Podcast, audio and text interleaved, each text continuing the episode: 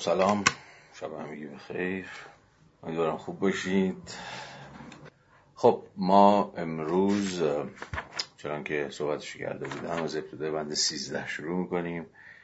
و خب هر چقدر داریم جلوتر میشیم این بحث داره جا افتاده تر میشه و یه ذره هم سنگین تر و فشرده تر و خب به هر حال کار ما همینه که حتی امکان تا جایی که شده نیست بتونیم هی مدام گره های کتاب رو باز بکنیم بیشتر و بیشتر و پیش بریم. بندهای سیزده تا انتهای بند شانزده. خب بندهای بسیار فشرده و خیلی باید سرش درنگ کرد.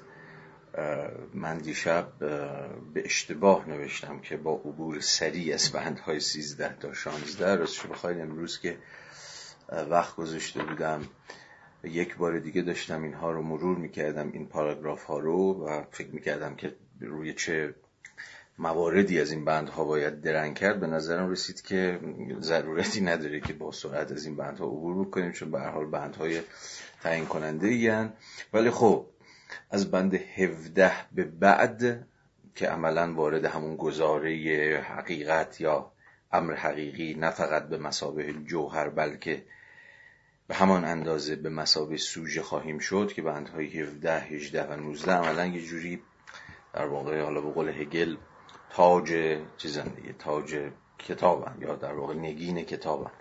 این پاراگراف ها و این بندها یه جورایی ما به اصل مطلب خواهیم رسید از بند 17 به بعد. اما بند 13 تا 16 هم به حال اهمیت تعیین کننده خودش رو داره و من خب امشب بر این بندها درنگ خواهم کرد و به همون روش سابق بر این پیش خواهم اما قبل از اینکه وارد پیداشناسی روح بشیم یه دو سه تا دو تا یا شاید هم سه تا مطلب هست که مایلم مقدمتا اشاره بکنم بهشون که خب ربطی هم به پیداشناسی نداره مثل کم بیش جلسات قبل. من امشب نمی‌خواستم راجع به ماجرای اوکراین صحبت بکنم هنوزم نمی‌خوام صحبت بکنم. خیلی نگران نباشید چون به حال خیلی نمی‌خوام در این موضوع اطاله کلام بکنم. اما یه خبری دیدم یه پنج دقیقه ده دقیقه قبل از اینکه کلاس شروع بشه که خیلی ذهنمو درگیر کرد. فقط همین یه مورد رو میگم و میگذرم ازش.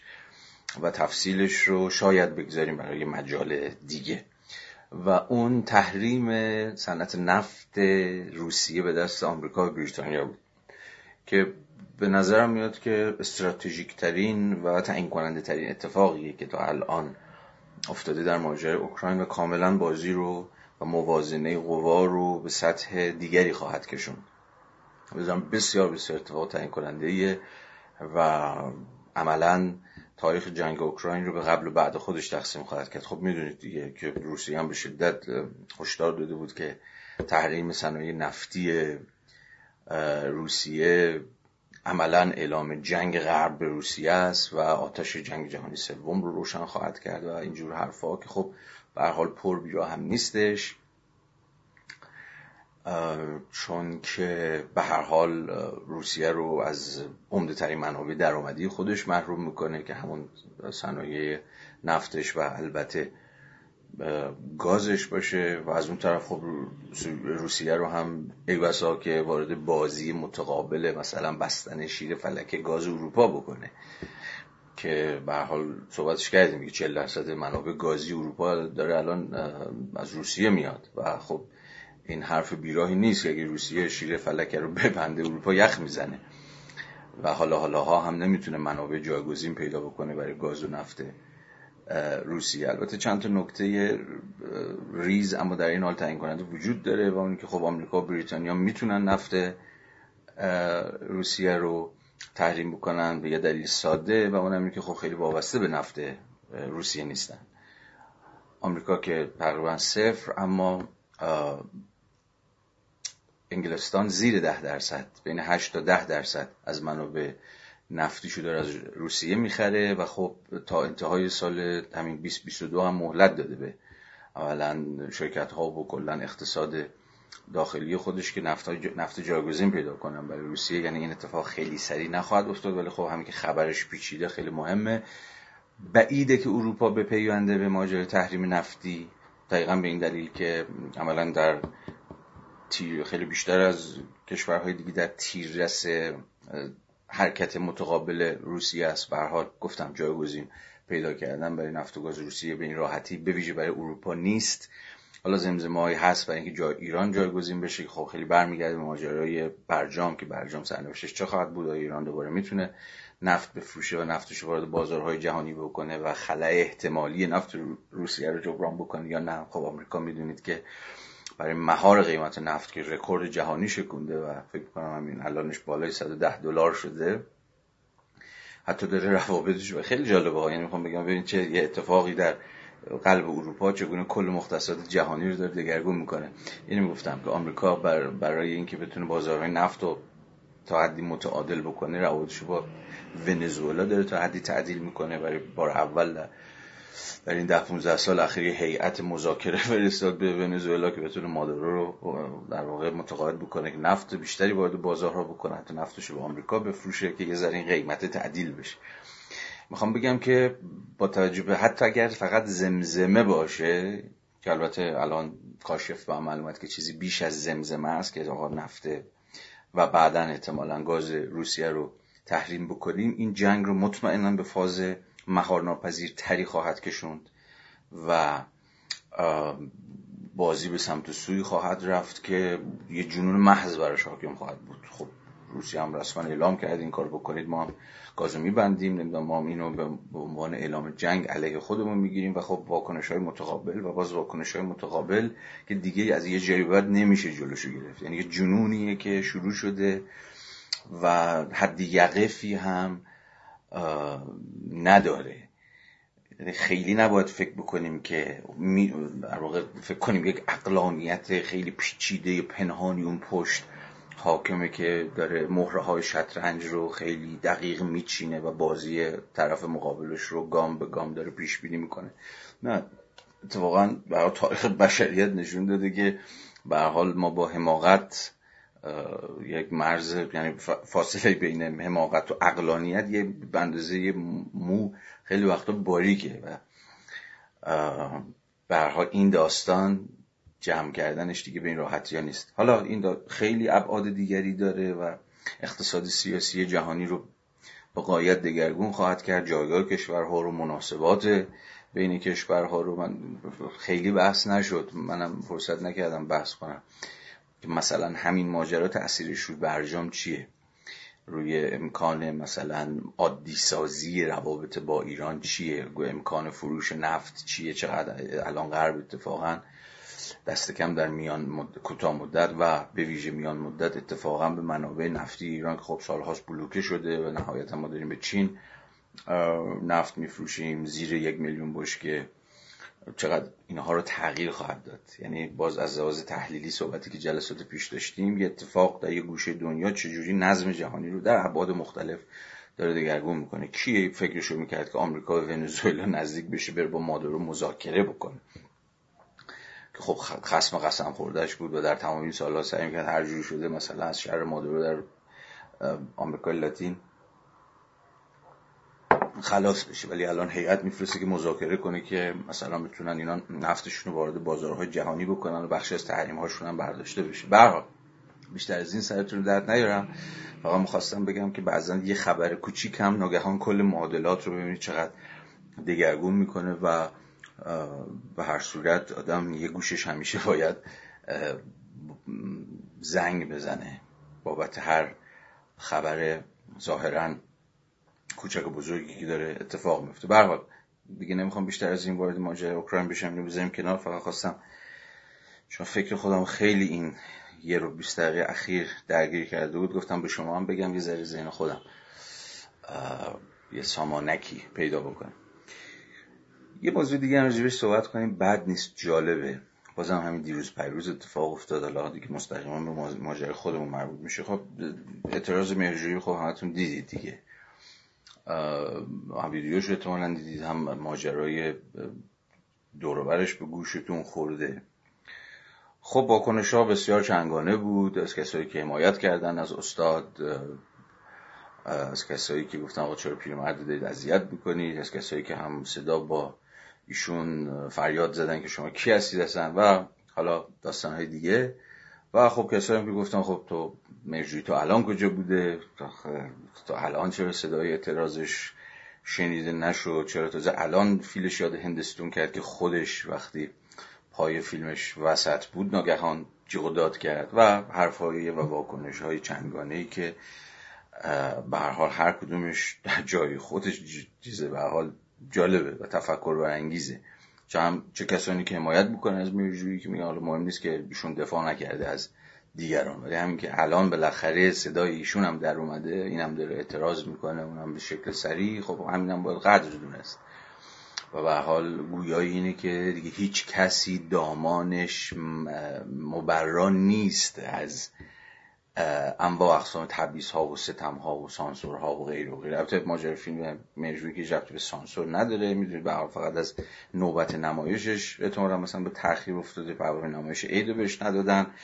سانسور مانسور خیلی محل بحث نیست. بی خود ماجرا به سانسور اینا نباید ربط داد. ولی به هر حال به هر حال چه کسایی که این ور وای میسن میگن الان باید از این آدم حمایت کرد. همچه کسانی که به درستی اشاره می‌کنن که به هر حال یه self interest عجیبی حاکمه به این قضیه. یه منفعت شخصیه که این کار فقط صدای تو رو در میاره. ولی به هر حال یه شهروند یه سوژه مدنی. مسئلهش نه فقط خودش بلکه دیگران هم هستن. یعنی خیلی وقت شما ممکن خودت وسط لحافی فیلم تو داری می‌سازی اکران هم داری فلان بهمان حالا در قلمرو سینما. ولی اتفاقا مهم اینه که بتونی از یک کلیتی دفاع بکنی. نه اینکه من که موضوعم خوبه من که فیلم دارم می‌سازم. نمایش هم دارم میدم و داستانی هم ندارم. اتفاقا داست... چیز همینه. باز دوباره اینجا ما دوگانه کلیت و جزئیات رو داریم. یعنی از هر وری که بریم حالا چون کلاس هیگل هم هست حالا من هی بهش اشاره می‌کنم. یعنی, یعنی یک جز فقط جزئیات خودش رو بچسبه و مناسباتش رو با امر کلی فراموش بکنه به راحتی شما می‌تونید ازش به یک جور در واقع جزئیات اگویستیک تعبیر بکنید دیگه. یادم خودخواهی که چون روزگار خودش خوشه و جاش امنه یا دسته کم تا امروز امن بوده کار خودش پیش برده و حالا کنار گوشه پیش می‌رفته. ولی همه داستان سر اینه. همه داستان اینه که امر اجتماعی کجا متولد میشه؟ دقیقا اون نقطه ای که جز بتونه فراتر از جزئیت خودش به کل گره بخونه و کل چیه؟ کل اینجا تو اصلا چیز انتظایی نیست که بگم کل کو. کل یعنی دیگران. کل یعنی شبکه تو در توی روابط بشری که در نهایت من رو عضوی از یک چیزی به نام اجتماع که بزرگتر از منه می‌کنه و به این معنا مدام من با دیگرانی که ای بسا سرنوشتی متفاوت از من دارن درگیرم در ارتباطم و در تماسم و نمی‌تونم نسبت به سرنوشت دیگران بی تفاوت باشم. این هم یک امر اخلاقیه به معنی ethics هم یه مستلزم یه جور ethics ethics سیاسی یه جور اخلاق سیاسی که مستلزمه و میطلبه اصلا یک قدرت فراروی از سطح فردیت محض رو. و هم یک, یک کنش سیاسیه. یعنی اینجاست که اتفاقا اخلاق و سیاست به هم وصل میشن. یعنی هم یک کنش اخلاقی است که پس دیگری چه؟ این دقدقه دیگری را داشتن یک امر اخلاقیه به دقیق ترین معنای کلمه و دقیقا از همین زاویه هم هست که به سیاست گره می‌خوره. چون سیاست هم به نوعی پرسش از سامان ارتباط من با دیگری است یا پرسش از امکان همزیستی من با دیگری در یک اجتماعی است که اجتماع شهروندان آزاد و برابره اما اون چیزی نیست که می‌خواستم بهش اشاره کنم می‌خواستم بگم که حالا جدا از این دعوایی که و حالا بحثایی که سر مرجویی شکل گرفت در این چند روز چیزی که توجه من رو جلب کرد اتفاقا قیاس یه جوری سه تا فیگور فرهنگی ما در قلمرو سینماست. یعنی داشتم فکر می‌کردم مهرجویی بیضایی و تقوایی. این سه تا سه تا فیگورن دیگه. سه تا چهره فرهنگی از سینما ایران. مطمئنا سه تا فیگور یا سه تا تیپی نیستن که بتونن همه تیپ های میدان فرهنگی ایران نمایندگی بکنن. من اصلا چنین ادعایی ندارم. ولی به هر حال سه تا تیپ خیلی گویان که هر کدومشون هم یک مشیه و دقیقا یک اتوسه و یک اتیکسه هم یک منش. هم یک اخلاق متفاوت دنبال کردن در میدان فرهنگی در میدان تولید فرهنگی. و در واقع چیزی بیشتر از خودشونن خب به حال می‌دونید از لازم تقریبا هم, نسلن موج نوع سینما ایران عملا رو دوش این ستا بوده. به علاوه حالا مثلا کسانی دیگه مثلا کیمیایی و دیگران. و حالا کیمیایی هم از لحاظ تیپیکال خیلی به نظرم نزدیک به مرجویی اما از قبل قیاس این ستا چه پرتوی می‌تونیم بیاندازیم؟ بر واکنش به وضعیتی که بر میدان فرهنگی ایران حاکمه مثلا خیلی خیلی خیلی جذاب اتفاقا این قیاس. داشتم امروز بهش فکر می‌کردم. روز قبلا بهش فکر کرده بودم. بیشتر البته من تقوایی برام شخصیت و فیگوره و جست مهمی بود در تمام این سالها. ولی یه لحظه بیام ببینیم اینا هر کدومشون چی رو دارن نمایندگی می‌کنن. مرجویی کیه؟ مهرجویی کسی که میگه من تحت هر شرایطی فیلم می‌سازم. بیضایی کیه؟ بیضایی کسیه که میگه من تحت هر شرایطی فیلم نمی‌سازم. تقوایی کیه؟ تقوایی کسی که میگه من دیگه اصلا در این شرایط فیلم نمی‌سازم. یعنی در واقع سه تا مو اینا این, سه تا فیگور سه تا چهره نماینده سه تا موضعن سه تا position سه تا ژست. البته می‌دونیم که جستایی که آدما می‌گیرن بستگی به امکاناتشونه بستگی به تاریخشونه بستگی به شبکه روابطشونه. من نمی‌خوام اینا رو منتزع بکنم از کانتکستشون از همین شبکه تو در توی روابطی که دارن مناسباتی که دارن و غیره و غیره. اما فارغ از این قضیه هر ستای اینها یعنی هر کدوم از این ستا یک دونه از موضوع ها رو نمایندگی می‌کنن. و حالا تناقض های و تنش های هر کدوم از این موضوع ها رو ببینید. کسی که من تحت هر شاید فیلم می‌سازم. من کارگردانم این مرجویی و خب تا کیمیایی هم همینه دیگه. شاید خیلی کارگردانی دیگه تو این تو این ژانر تو این موزه که حرفشون به خودشون و احتمالاً به دیگران که آقا من فیلم سازم منم باید فیلم خودم رو بسازم. حالا تحت هر شرایطی هم که شده می‌سازم کار خودم. کار خودم خلاصه باید بکنم. حالا بیا از خودمون بپرسیم که این چیزش چیه؟ هزینه های این داستان چیه؟ شاید هزینه کلمه خوبی نباشه ولی بیا شاید اینجوری بشه سوال پرسید که چه می‌شود اگر یه بابایی پیدا بشه چنان که اغلب الان سینماگرای ایران یه جوری تو همین position می‌گنجن دیگه که من تحت هر شرایط کار خودم می‌کنم. شما به چه باید تن بدی؟ چرا باید بپذیری؟ چه, چه چیزهایی رو باید زیر جلکی رد بکنی؟ چشمتو به روی چه چیزهایی باید ببندی؟ حالا یه جایی مثل مهرجویی هم ممکنه کارت به استخون شما برسه یهو جیغ و داد و هوارم بکشی. شما هم خشمگین بشی. بگی این چه وضعیتیه؟ تو کی هستی و فلان فلان؟ هم موضوعی آدم گرفت. اما بیاید که به این حالا یه ویدیو دو دقیقه خیلی دل نبندیم. تا تاریخ آدم مهمه دیگه. تاریخی که ما رو به اینجا کشونده کاری ندارم که مرجوی در تمام سال فیلم بد ساخته. یعنی فکر کنم یکی از دیگری بدتر در این 20 سال اخیر. مثلا فیلم خوب از آقای مرجوی سراغ ندارم. ولی حالا بحث زیباشناسی و نقد هنری اینها نمی‌خوام بکنیم. فیلم خوب فیلم بعد اصلا فعلا محل بحث من نیست. مسئله من position یک آدم در یک میدان فرهنگی و در عین حال سیاسی که اتفاقا به یک معنای ازت می‌خواد که کار بکنی. میگه کار کن فیلم تو بساز. ولی خب تحت این شرایط اینا رو بپذیری موقعیت ها رو بپذیر فلان فلان فلان. خب سوال دیگه تو کجا؟ تحت چی شرایطی؟ و این از, از تو چی می‌سازه؟ یعنی این یه جور بعضی وقتا اصرار به کار کردن. می‌خوام بگم که فی نفس اصلا فضیلت نیست. خیلی وقت تو ذهن این هست دیگه. ولی دمش گرم بالاخره کار خودشو داره می‌کنه. من من از خودم می‌پرسم که آیا واقعا تحت هر شرایط کار کردن مثلا فی نفس فضیلته؟ تحت هر شرایطی مثلا شما سالی حالا یه, یه سالی دو سالی یه باری مثلا یه فیلم هم بسازی برای این کار کردنه می‌خوام بگم اون مقتصاتش و هزینه هایی که شما باید بدی کوتاه هایی که باید بیاید دستکاری که خودت باید خودتو بکنی و هزار یک داستان دیگه و هزار تن بدی به سانسور تن بدی به انواع اقسام ادا بازی هایی که و مناسبات و قدرت و فساد و پولشویی و هزار یک داستانی که همتون بهتر از من می‌دونید که چقدر تا چه پایه و سینمای امروز ایران حاکمه معناش چیه؟ حالا اینو مقایسه کنید با آدم مثل بیزایی خب بیزایی هم کسی که مثل مرجوی هنوز داره فیلم می‌سازه. حالا فیلم و تئاتر و می‌نویسه و, و کار می‌کنه. یعنی آدم اکتیویه به این معنی.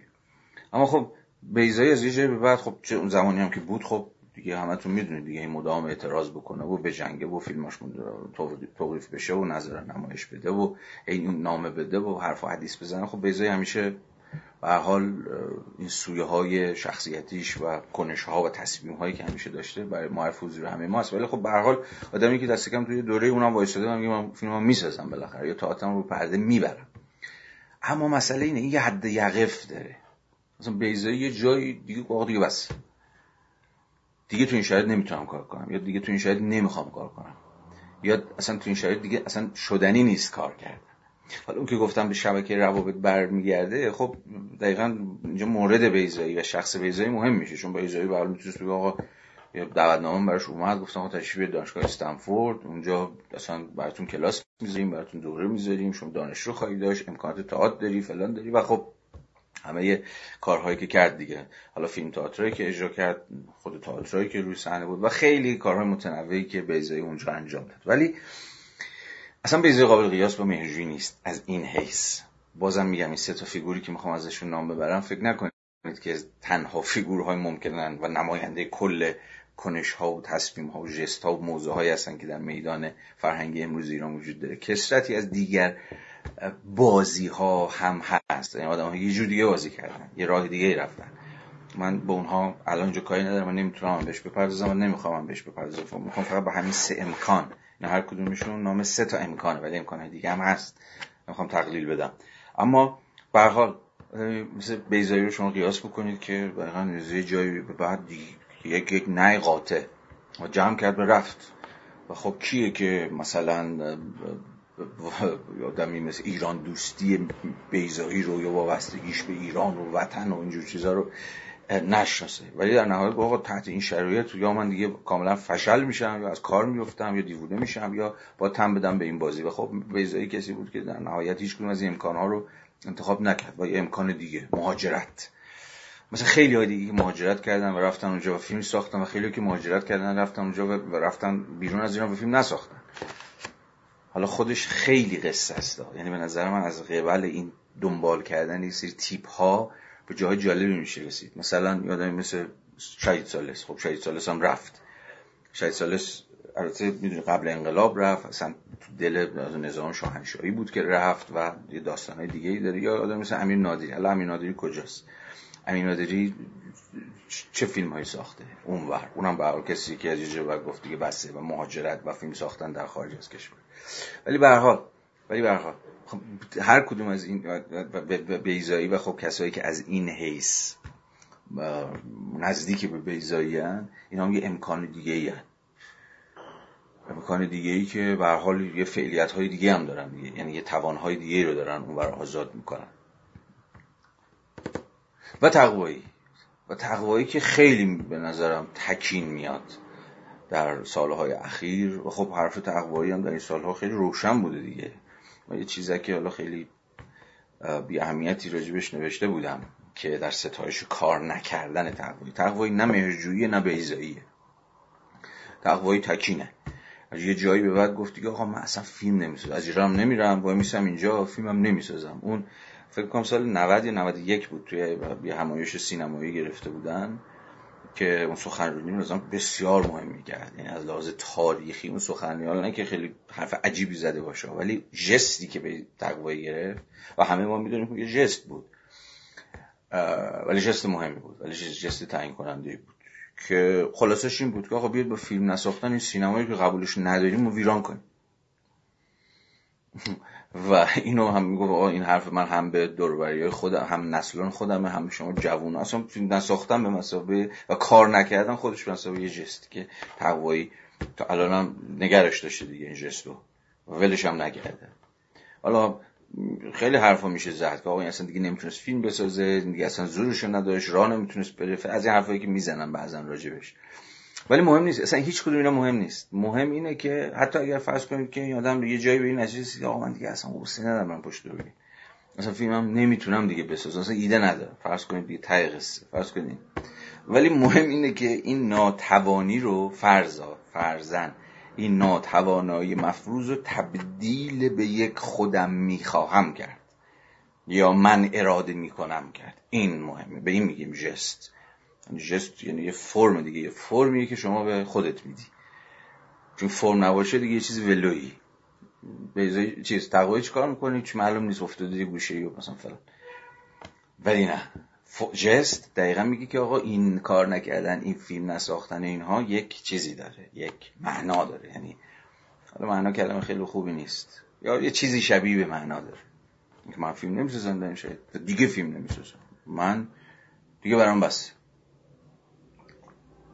من حاضر نیستم تحت شرایطی که قبولش ندارم. و فکر می‌کنم شرایط نابرابریه ناعادلانهیه فلانه فلانه فلانه هرچی که هست. این سینمای کثیف فاسدی که سینما نیست که من دوست داشتم که توش کار بکنم دیگه می‌کشم کنار. یعنی جور کنش مثلا انصراف دادن یا ترک کردن یا خارج شدن. با به این منو منفعل بودن. بله. تقویم منفعله. در این تردیدی نیست. اما مسئله اینه که این انفعالش خودش فعاله. یعنی ما با یه جور انفعال فعال سر کار داریم. که خب معنای و دلالت سیاسی مشخصی در یه وضعیت تاریخی داره. مسئله نیست که بین اینها کدوم باید انتخاب کرد یا کدوم بهترن یا کدوم بدترن یا این دریوری ها که معلوم است من نیست. فقط می‌خواستم بگم که مقایسه این سه تا فیگور مرجویی و کسایی مثل کیمیایی و بقیه و بیزایی با یه جور انتخاب دیگه و یک بازی دیگه و با یک جست دیگه و تقوایی. که تقوایی میگم تکین ترین آدم در بین این هاست.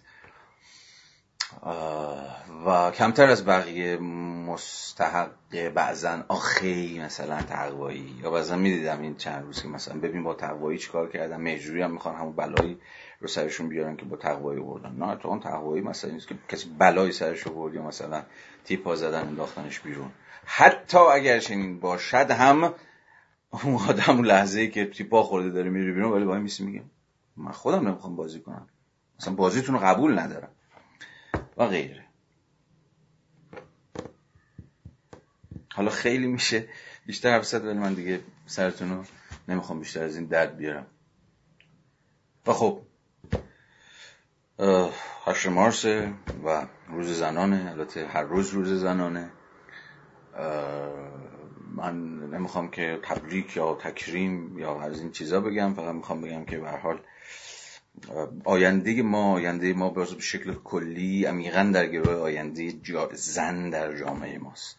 و این حرف پذیرفته هم هست خیلی دیگه هم زدن خیلی هم بهتر و روشنتر و سریحتر از من زدن و اینکه در واقع آینده آزادی در ایران در گروه آزادی زنانه. و اگه زن رها بشه جامعه رها خواهد شد. و این مستلزم چیزی نیست جز زیرور شدن مناسبات و ساختارها و نهادها و ژرف ساخت هایی که در ذهن ما در جامعه ما در دولت ما در قانون و حقوق ما در واقع جاگیر شدن و عمیق شدن.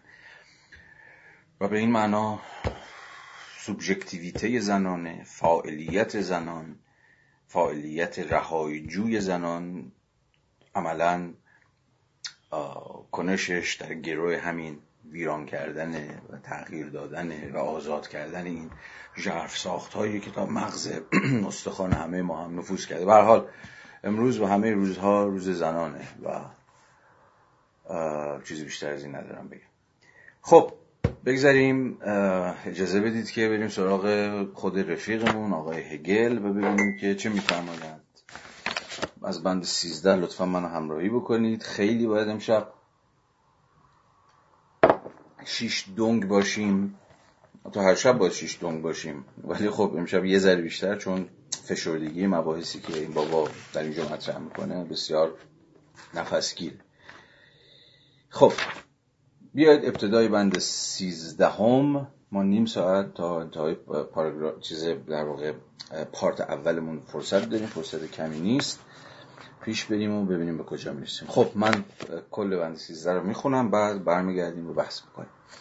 در حالی که در یک طرف نخستین نمود جهان تازه در وحله نخست صرفا کل پوشیده در بساطت خیش یا مبنای کلی خیش است در مقابل غنای هستی متعین سابق هنوز برای آگاهی در خاطره حاضر است. این آگاهی در غالبی که به تازگی در حال پدیدار شدن است متوجه گستردگی و جزئیت یابی محتوا نمی شود. اما از آن هم کمتر متوجه پرورش صورت می شود. که از طریق آن تفاوتها با قطعیت متعین و در نسبتهای استوارشان منظم می شوند بدون این پرورش علم فاقد فهم پذیری کلی است و واجد این وانموده است که گویی دارایی باطنی یا محرمانه برخی افراد به خصوص است. دارایی باطنی زیرا این علم در وهله نخست صرفا در مفهوم خیش یا در درونه خیش موجود است. برخی افراد به خصوص زیرا نمود گسترش نیافتهاش هستی متعینش را به امر تکین بدل می سازد نخست آنچه به طور کامل متعین است همزمان همگانی و قابل فهم است و می تواند تعلیم داده شود و مایملک همه باشد. صورت فهم پذیر علم همانا. راه حرکت به سوی علم است. راهی که به روی همه گشوده است و برای همه به یکسان قابل دسترسی است.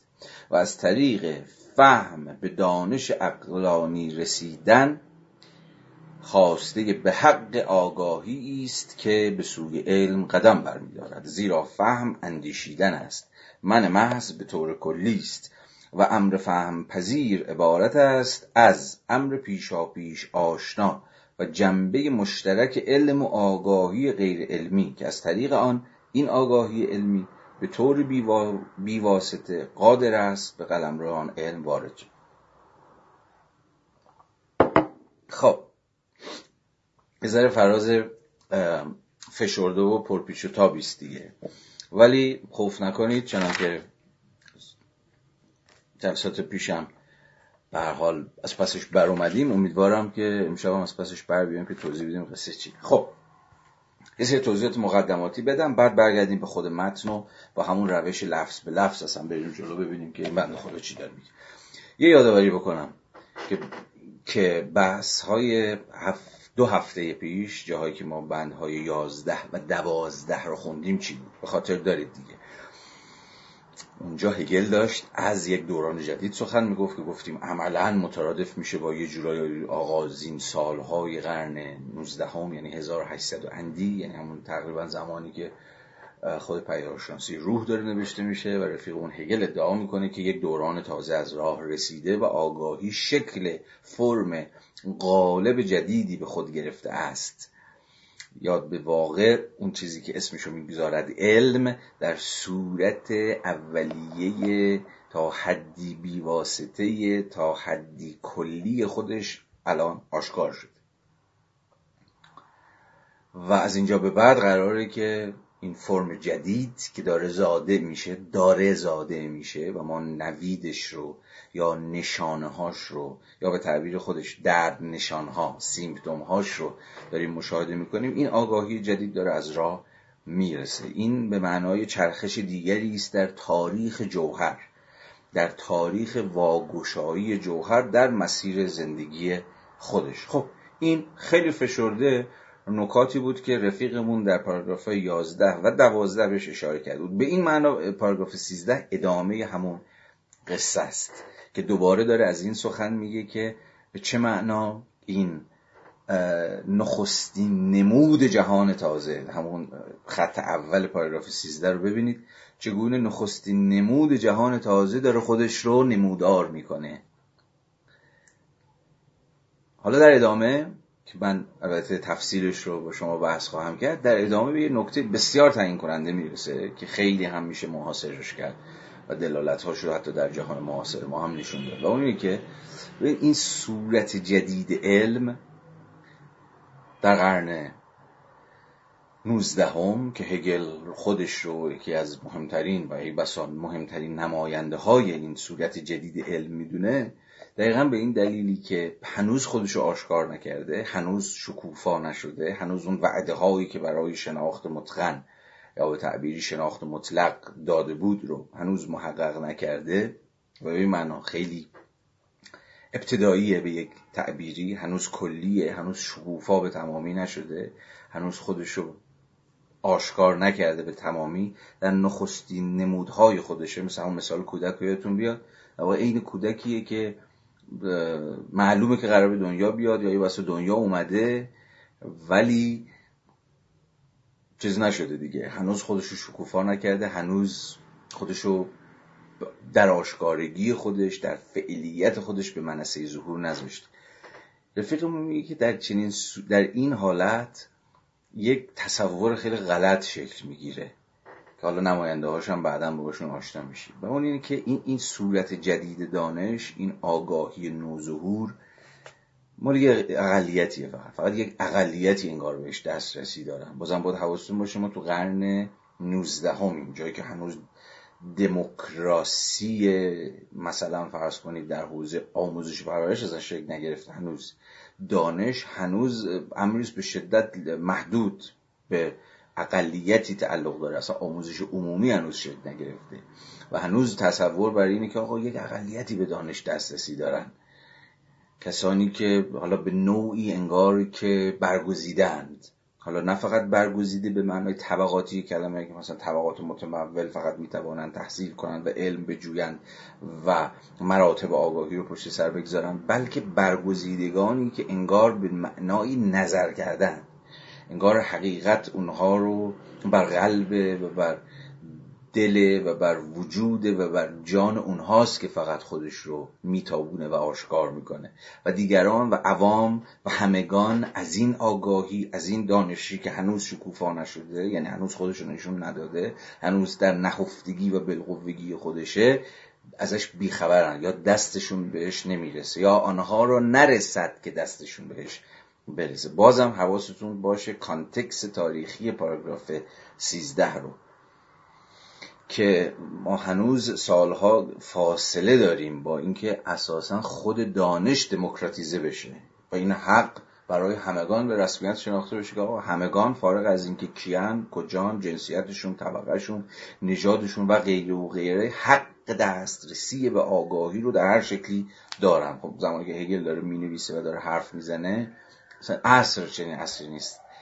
ولی در این حال اتفاقا در ادامه هگل منتقد تند و تیز کسانیه که می‌خوان دانش رو منحصر کنن یا دانش رو می‌خوان به یک اقلیتی محدود بکنن.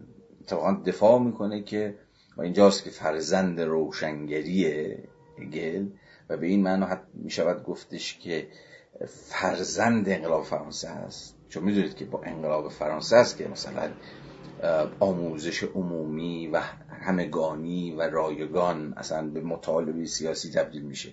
تا قبل از انقلاب فرانسه اصلا چنین تصوری وجود نداره که همگان با درس بخونن و آموزش رو فلان اینجور چیزا باید فراگیر بشه. یا جمهور مردم حق این رو دارند که بدانند و هر چقدر بدانند که قوی ترند و دانش و قدرت اصلا چنین تصوری براش وجود نداره. این در واقع رهاورد بورژوازی است که چه خوشم بیاد چه بدون بیاد این بورژوازیه که برخلاف اشراف که همیشه می‌خواستن دانش رو در ید خودشون منحصر بکنن چون دانش به این معنا امتیازی بود برای برگزیدگان بورژوازی اما دانش رو فراگیر کرد. و مدافع این بود که برخلاف همین فرماسیون فعودالی اشراف محوری که در نهایت فقط از ما بهترون باید به دانش دسترسی می داشتند خود دانش وجه تمایز بخشی بود که اشراف و اصلا توده از عوام که نمی‌فهمند که فرودستند که احمقند که غیر و غیر جدا می‌کرد چون بچه تمایز اصلا اشراف و برگزیدگان همین به واسطه دانش بود دیگه. ما فرهیخته ها و عوام و آدم های سطح پایین. اما بورژوازی این, این تمایز بخشی دانش شکون گفت همگان حق دارند که و باید که از آموزش بهرهمند باشن آموزش باید همگانی باشه آموزش باید رایگان باشه دولت باید متولیش بشه و داستانهای دیگری که پشبندش اومد. اینجا اتفاقا هگل فرزند همین زمانه روشنگری و زمانه انقلاب فرانسه است. زمانه که عقل یونیورسالیته خودش رو به کرسی مینشونه یعنی عقل کلیت خودش رو. یعنی یا به تعبیر دیگر عقل ادعا می‌کنه که کلیت پذیره. یعنی چی؟ یعنی همگان می‌تونن بفهمن. همگان می‌تونن عقل بورزند این فقط محدود به یک قش به یک طبقه به قول شلینگ متولدین روز یک شنبه نمیشه. چون این بارها به کار بردم. مت هگل توی درس گفتار فلسفه تاریخش به کنایه این رو در قبال شلینگ به کار می‌بره که شلینگ فکر می‌کرد که این حقیقت یا اون آگاهی یا اون دانش مال متولدین ماهی متولدین روز یک شنبه است. و این استعاره برای برگزیدگان دیگه. چون تو باورهای مسیحی کسایی که در روز یک شنبه به دنیا میان زبان حیوانات را می‌فهمند. و به این معنا باز استعاره بود برای کسانی که دسترسی دارند به نوع به حقیقت. یا حقیقت خودش رو بر زمیر و قلب و دل اونهاست که باز میتابونه. ولی هگل دستش میندازه که تو میگه آقا دانش یعنی یونیورسالیته عقل اون کلیت عقل اقتضایش اینه که فقط در دست یک ادعی نباشه و به این معنا همگان بتونن در این عقل مشارکت کنن. عقل ما از باید از کامن ریزن حرف بزنیم از عقل مشترک از عقل عام. که دست کم همگان, همگان بالقوه بهش دسترسی دارن. این پاراگراف 13 یکی از نکات مهمش این نکته است. گرچه بسیار نکات دیگه هم داره که اجازه بدید که با خواندن خط به خطش این سویه ها رو بیشتر باز بکنیم. اما این نکته بود که من می‌خواستم به صورت جداگانه در باب اهمیتی که بند 13 داره بهش اشاره بکنم چون بسیار بسیار حالا در ادامه خواهم گفت که چقدر دلالت های سیاسی مهمی داره. نه فقط 200 سال پیش بلکه دقیقا همین امروز.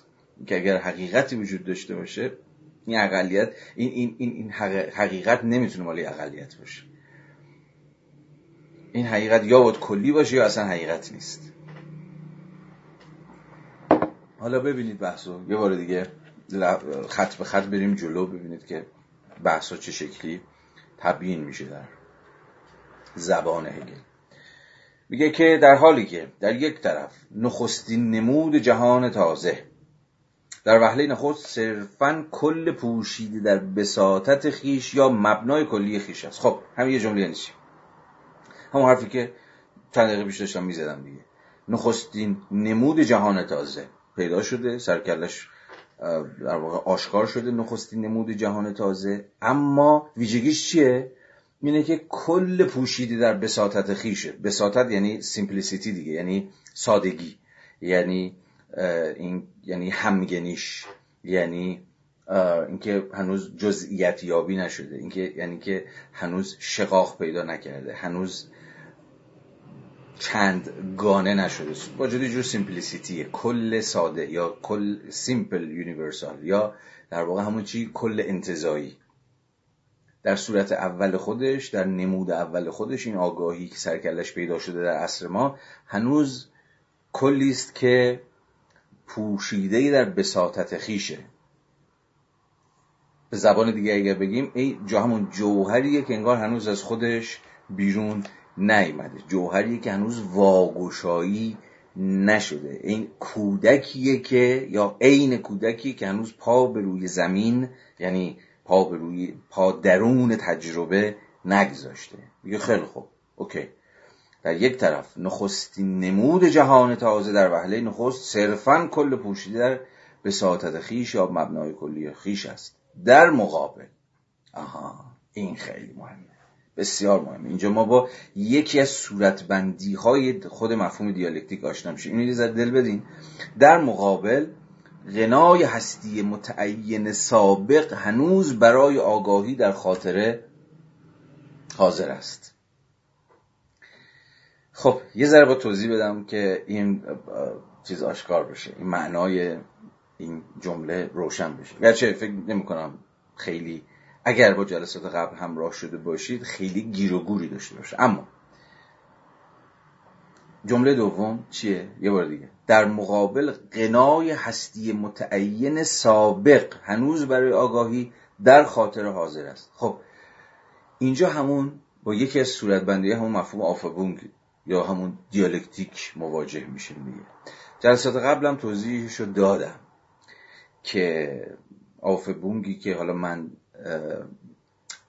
ارزم به شما ترفیع ترجمهش می‌کنم یا برخی از دوستان مترجم من رفع ترجمهش می‌کنن که هر سه معنای گفتیم دیگه آفبونگ یا همون در واقع خود دیالکتیک هر سه معنای نفی کردن و حفظ کردن و ارتقا دادن رو همزمان با هم داره. صیرورت دیالکتیکی در مرام هگلی یک صیرورتی است یک شدنی است که در عین حال که moment حاضر moment های قبل از خودش رو لحظه های یا برهه های قبل از خودش رو به نحوی نفی کرده دیگه. گفتیم میل درونی روح چیه یا میل درونی خودش آگاهی چیه؟ اینکه از حدهای خودش فراتر بگذره. هر جا که به حدی به یک دیواری به یک مانعی به یک خطایی یا به هر چیزی مواجه میشه می‌خواد فراتر نمی‌خواد درجا بزنه. می‌خواد بره گام بعدی. به یک معنایی می‌خواد خودش رو رفو بکنه. به یک معنایی می‌خواد خودش رو بازیابی بکنه. و این ممکن نمیشه مگر از مجرای چی؟ قدرت نفیه قدرت سلبیت نگاتیویته. تا بتونه که این حدهایی که دور برش گرفتن داره نفسش رو می‌گیرن و نفسش رو می‌برن بتونه این رو نفی کنه. اما این نفی یک نفی انتظایی نیست یا یک نفی مطلق نیست. به این معنا نیستش که آنچه که نفی شده است در اینجا هستی متعینی که حالا من ازش فراتر رفتم. چون هستی متعین که گفتیم دیگه همون دازاینه. و دازاین خیلی نزدیک به مفهوم اگزیستنسه یعنی وجود شکلی از وجود. من از شکلی از وجود فراتر رفتم. از مجرای چی؟ قدرت سلبیت. اما می‌تونید از خودتون بپرسید که اون شکلی که تو من ازش فراتر رفتم اون چیزی که در زبان هگل اسمش از هستی متعین همون دازاین همون اگزیستنس حالا تفاوت اگزیستنس و دازاین هم خیلی تفاوت ریزیه. من جلسات قبل بهش اشاره کردم. الان نمی‌خوام اشاره بکنم. و یکی اگر بگیریم در اینجا خیلی اتفاق عجیب و غریبی نمیفته. به سوالمون دوباره دقت بکنید. سوالمون این بود. آن چیزی که من ازش فراتر می‌روم یعنی نفیش می‌کنم اون شکلی از وجود شکلی از اگزیستنسی که ازش فرا می‌گذارم چه اتفاقی بر اون میفته؟ آیا به تمامی از مجرای نفت تخریب میشه داغون میشه؟ لطوپار میشه. خب هگل توی دیالکتیکش توی اون در واقع فرایند آفبونگش در فرایند ترفیعش می‌خواد بگه نه. آنچه که تو ازش فرا گذشته ای به یک معنایی باقی میمونه. نفی میشه اما در ایران حفظ هم میشه. اما ترفی هم پیدا می‌کنه ارتقا هم پیدا می‌کنه. این معنای جمله ای که می‌گوید غنای هستی متعین سابق یعنی آگاهی در شکل جدید خودش متولد شده. خب هگل میگه اما صرفا یک نمود نخستین داره. چرا؟ چون هنوز بارور نشده هنوز شکوفا نشده. اما مگه این آگاهی جدید از توی بطه عمل اومده یا در خل... از خلع زاده شده یا ماتت آسمون پاره شده افتاده پایین. میگه اینجوری نیست. این آگاهی جدیدی که تازه خودش رو بر ما نمودار کرده همون آگاهی ملازم با مدرنیته آگاهی ملازم با روشنگری یه تاریخی داره یه تاریخی پس پشتشه. و این تاریخی که پس, پس پشتشه و عمل از دل این در اومده از دل نف به این در اومده. اگر مایلید امیدوارم مایل نباشید ولی اگر مایلید اسمش بذارید سنت.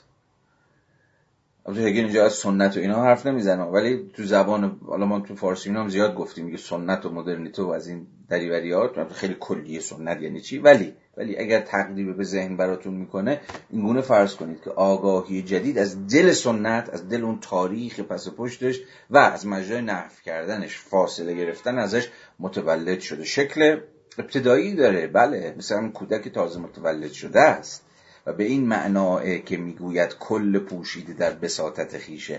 اما در عین حال واسه همینه که میگه در مقابل یا از طرف دیگه اما در عین حال غنای هستی متعین سابق رو یعنی آن چیزی که ازش اومده بیرون اون چیزی که از مجرای نفی کردنش از دلش زاییده شده رو به شکل خاطره در خود دارد. خیلی بند خیلی تعبیر عجیبی میشه اینجا. اینجا اهمیت خاطره به معنای recollection هم به معنای recollection هم به معنای memory داره. باز یعنی چی؟ یعنی این روحی که یا این آگاهی که یا این subjectivity ای که یا اصلا من و شمایی که. حتی تو سطح تجربه فردی هم می‌تونید اینها رو قیاس کنید تا بفهمید حرف این بنده خدا چیه. که به این معناست که روشن حرفش که میگه ببین اون مرحله ای که تو ازش فراتر رفتی خاطرش با تو خاطرش هنوز با تو باقی است. غنای هستی متعینی درست پشت سرش گذاشتی ولی قنای اون هستی متعین در حافظه تو recollect شده. یعنی recollection تحت لفظی هم اگه ترجمه کنیم یعنی یه جور بازگردآوری دیگه. برای همینه که حرف هگل اینه که ببین تو فرایند دیالکتیکی صیرورت آگاهی چیزی گم نمیشه.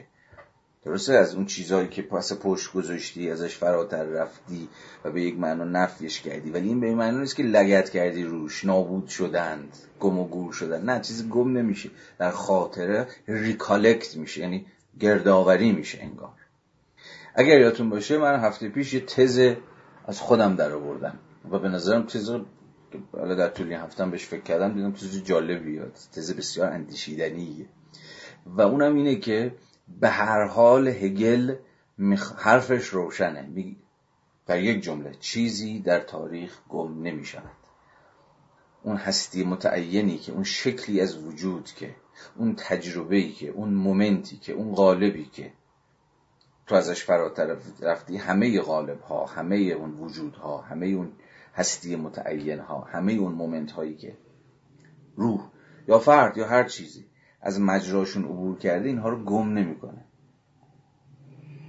اما مسئله اینه. اینه که آیا همه اینها به شکل خاطره حاضرن به واقع آنچنان که هگل میگه؟ آیا این خاطره این خاطره دیالکتیکی که گذشته رو ریکالکت می‌کنه نمی‌ذاره چیزی در گذشته گم بشه؟ آیا به واقع این گذشته رو همواره در سطح خداگاه حاضر داره؟ یا خاطره هگلی یک خاطره است که خود ناخداگاه است؟ به تعبیر دیگه من نمی‌دونم که چه گذشته ای دارم. اگه هگل باشه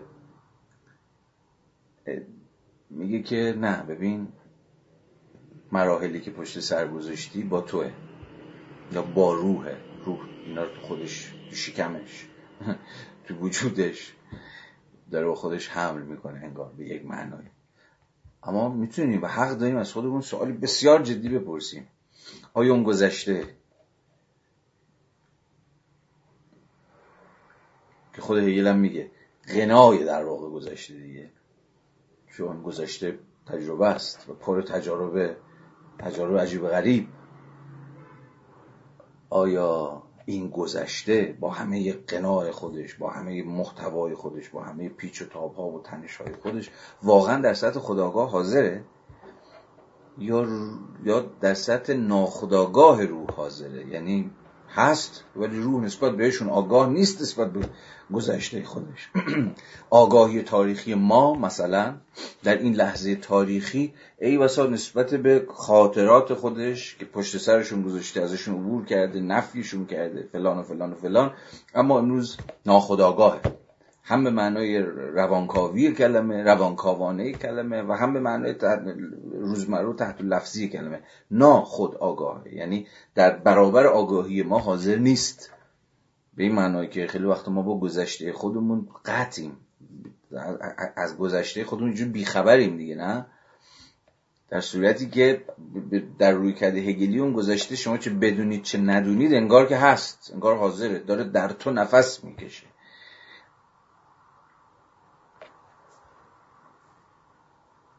اما به نظرم می‌رسه که مسئله بر سر اینه که ما با یک خاطره ناخداگاه سر کار داریم یا با ناخداگاه خاطره سر کار داریم یا صورت دیگری از قضیه نه فقط ناخداگاه بلکه به راحتی به راحتی فراموش کردیم.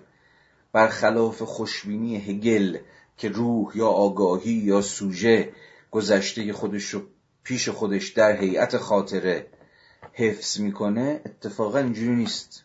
نه فقط ما در قبال این گذشته خودمون که با ماست به یک تعبیری اما نسبت بهش ناخداگاهیم بلکه نسبت بهش فراموشکار هم هستیم. یعنی از اون بالاتر یعنی بالاتر از سطح ناخداگاه که جز در, در شامل مکانیزم های خودانگیخته وجوده که یک بخشایی از خودش رو بخشی از, از خودش براش پنهان باقی میمونن. بلکه بالاتر کاملا فراموش کرده کاملا دست داده.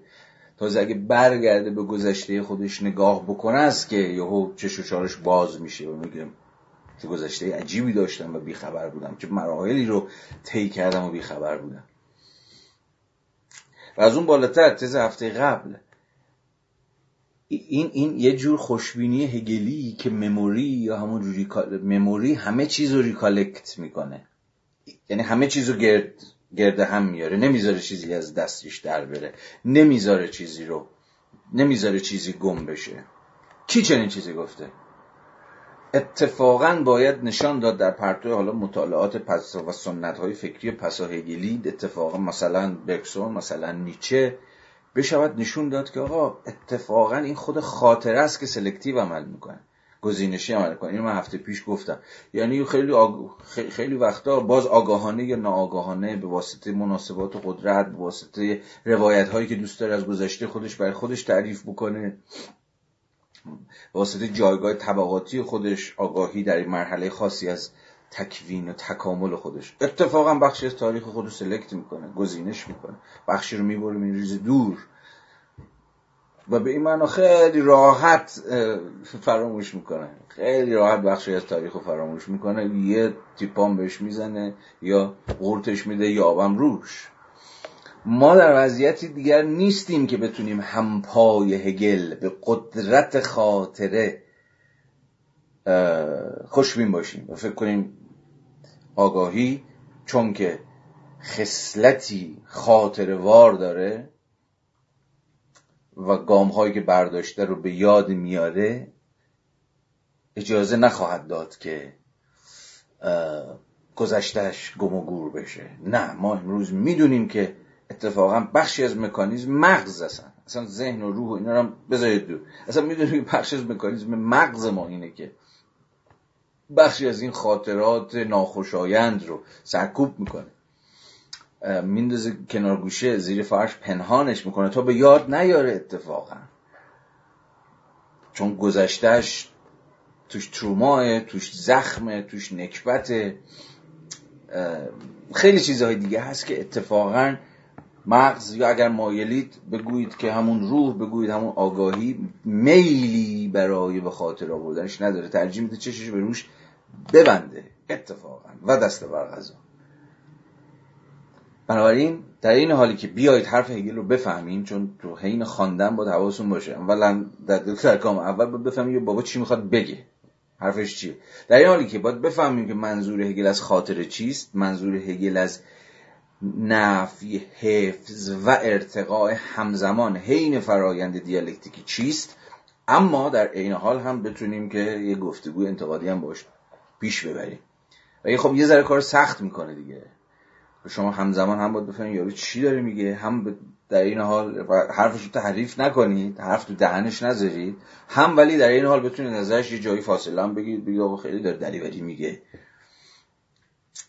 و خب این شاید یه مقداری برای این این جمع این این تجربه ما از خواندن پیداشناسی روح که دازه داریم سلانه سلانه تاتی تاتی میریم جلو و می‌فهمیم این بابا چی می‌خواد بگه یه ذره زود باشه. اما خب بعض وقتا دست کم من نمی‌تونم جلو خودم بگیرم. و صرفا فقط بگویم هگل می‌گوید که فلان و فلان. یه جاهایی اتفاقا خیلی هم خوبه که یه روز استوب کنیم و از خودمون بپرسیم که نکنه داری دری میگه نکنه داره همین از با یک جور خوشبینی ساده دلانه وضعیت و صورت بندی می‌کنه. خب ارزم به حضور شما که رسیده بودیم به پاراگراف سیزدهم و خواندیم و من یه توضیحات مقدماتی راجع به پاره ای از نکات مهمش دادم. الان شروع کردیم و داریم جز به جز میریم جلو تا ببینیم تکلیف چیست. خب بحثی که پارت اول باهاش تموم شده بود راجع مفهوم خاطره به معنای هگلی کلمه بود. داشتیم فکر می‌کردیم به این نکته که آیا روح یا همون آگاهی کلی آنچنان که هگل می‌گوید به واقع توانای به ریکالکت کردن گذشته خودش هست؟ آیا قادره که آنچه رو که سپری کرده به واقع به خاطر بسپره؟ آیا حافظه آگاهی آنچنان نیرومند هست که تجربه های پشت سر گذاشتش رو همواره نزد خودش حاضر نگه داره؟ خب من تردید کردم در باره این دعوی هگلی. احتمالا روانشناسی مدرن و روانکاوی و این دست دانشها پاسخهایی به ما بتونن بدن. مثلا بتونن برای ما از امکانهای بازیابی خاطر سخن بگن.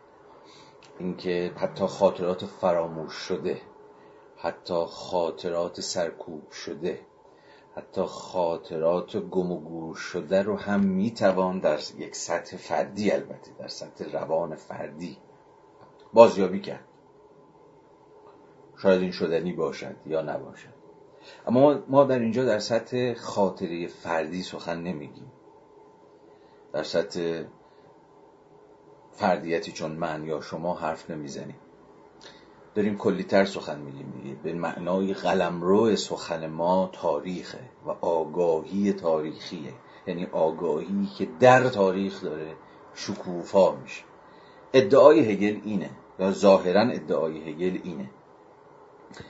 که این آگاهی تاریخ خودشو گم نمی‌کنه. و ما رو این شک کردیم دیگه. و بگذاریم که این شک باقی بمونه. من نمی‌خوام تلاش بکنم که شاید بشه یه تقله کرد برای که این شک آدم رفع بکنه. ولی ترجیح میدم که این تردید همواره با ما حین خواندن این فرازها باقی بمونه. این خواندن مشکوک حتی الان من به یه جور خواندن مشکوکانه الان دارم متمایل میشم. این خواندن مشکوک حداقلش باعث میشه که این مدام این شاخک های ما تیز باقی بمونه. تا خیلی باور نکنیم ادعاهای هیچ فیلسوفی رو حالا هرچه آدم بزار هگل مگل هر کی و هی با یک فاصله ای باش همراه بشیم. این به نظرم خانش ما رو پویاتر می‌کنه. خانش ما رو پرمسئله تر می‌کنه. تا این خانشی که فکر می‌کنه که باید به نویسنده اعتماد کرد یا باید باور کرد یک نویسنده نه فهمیدن متن مترادف با باور کردن متن نیست. این بسیار در حین خواندن مهمه. اصلا تو خود هرمونوتیک مهمه. اینکه شما متن می‌خواید بفهمید یه سخنه. اینکه آیا باور می‌کنید متن آیا با نویس باورهای نویسنده رو باور می‌کنید یا نه؟ دعاویش رو باش همراه میشید یا نه؟ این یه, یه،, یه چیز دیگه است. خوانش critical و انتقادی تا حدی مستلزم این بی‌باوری دیگه. حالا بگذاریم. دست کم تا جایی که به هگل مربوط میشه مثلا اگر عمرمون قد داد و به انتهای کتاب رسیدیم و به فصل پایانی به فصل absolute knowledge دانش مطلق. خب اونجا دیگه هگل بار دیگر این ادعاش رو در همین بند 13 اگه حوصلتون کشید برید بند 808 و 809 دو تا بند پایانی پاراگراف حالا بعد از اینکه کلاس تموم شد کتاب اگه هم دستتون بود و حوصلتون کشید که پیشنهاد می‌کنم حوصلتون بکشه برید دو بند رو بخون. اونجا دوباره هگل از recollection حرف می‌زنه. دوباره از یادآوری و خاطره و حافظه روح حرف می‌زنه. اونجا چی میگه؟ یه تمثیل خیلی جالب داره. در اون بندهای پایانی. میگه که روح وقتی به مرحله ابسولوت نس می‌رسه به مرحله مطلق بودگی می‌رسه دیگه این مسیر پرپیچ و خم که حالا می‌خونیم و پیش میریم طی می‌کنه به قایت قصوای خودش. یا بذارید بگیم به سرمنزلش. سر منزلش می‌رسه چون به یک معنایی راهش رو از همون جایی که تموم کرد شروع کرده بود روح.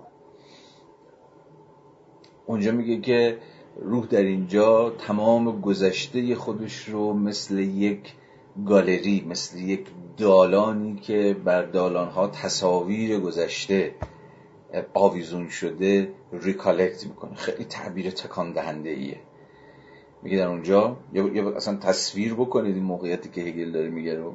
مثل مثل این رو که به یه ابسولوت نسش می‌رسه انگار که پشت سرش یک دالانه یک راهروه که یه سری تابلو زدن به دیوارش. و هر کدوم از این تابلوها که خب روح در این دالانی که گام بر میداره این تابلوها رو می‌بینه دیگه. نصب روی دیوار هم. مثلا فرض کنید توی نمایشگاه داره گام بر میداره. و هر تابلو این نمایشگاه یک ایماژه. میگه در واقع گالری از تصاویر ایماژ ها که تو هر کدوم از ایماژ ها یه بخشی از گذشتهش رو انگار به خاطر میاره مسیر رو که طی کرده. و خب باز همینجاست دیگه که آدم از خودش می‌پرسه که جای چه تصاویری خالیه. نکنه که روح فقط اون چیزهایی رو که خوش داشت یا به نفش بود یا در این مسیر تونسته بود به نوعی به حال اینها رو درونی بکنه نزد خودش در هیئت خاطره نگه داشته. چون یه بحث جدی که باز می‌تونیم بکنیم اینه که خب اینکه هگل میگه غنای گذشته برای آگاهی در خاطر حاضر است یعنی دقیقا یعنی چی؟ خب یعنی یه جور درونی سازی یعنی روح تجارب خودش رو می‌تونه درونی سازی بکنه. و وقتی درونی سازی می‌کنه همیشه پیششه همیشه نزدش حاضره. و خب همین درونی سازیه که محل بحثه. آیا ما به واقع تواناییم که تجاربی که از سر گذرونده ایم در طول تاریخ درازدامن جمعی خودمون؟ حالا نه تاریخ نوع بشه اصلا تاریخ فرض کنید یه قوم مشخص یک ملت مشخص. آیا به واقع تمام این تجارب رو تونستیم درونی سازی بکنیم و به این معنا نزد خودمون نگه داریم؟ آیا اصلا درونی سازی میشن؟ آیا به تمامی تجربه رو میشه internalize کرد؟ ادغام کرد خود؟ یا نه بخشی از این تجربه همیشه بیرون میمونن.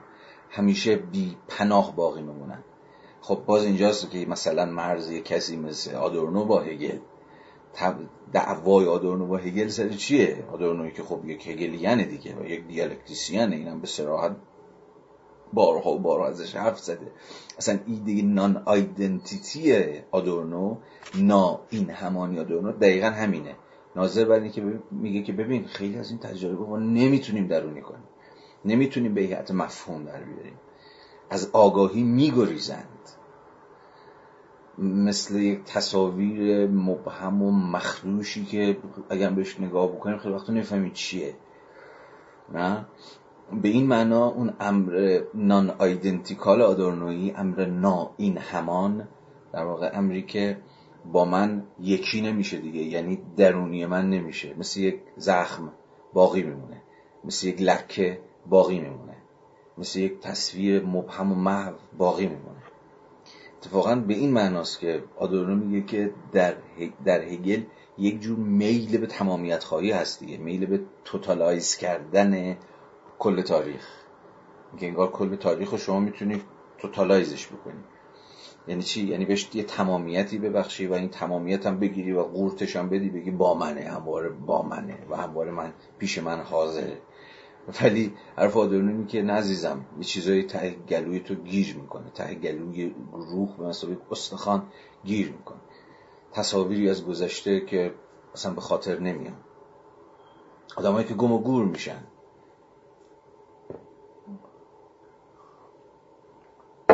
زیر سم اسب های عرابه تاریخ اصلا له میشن و سخوناشون هم کسی به خاطر نمیاره. اینجا خیلی وسوسه میشم که هگل رو مثلا با بنیامین هم مقایسه بکنم. اتفاقا در بحث حافظه یا در بحث بیاد آوردن. ببخشید که اینقدر دارم به گیر میدم.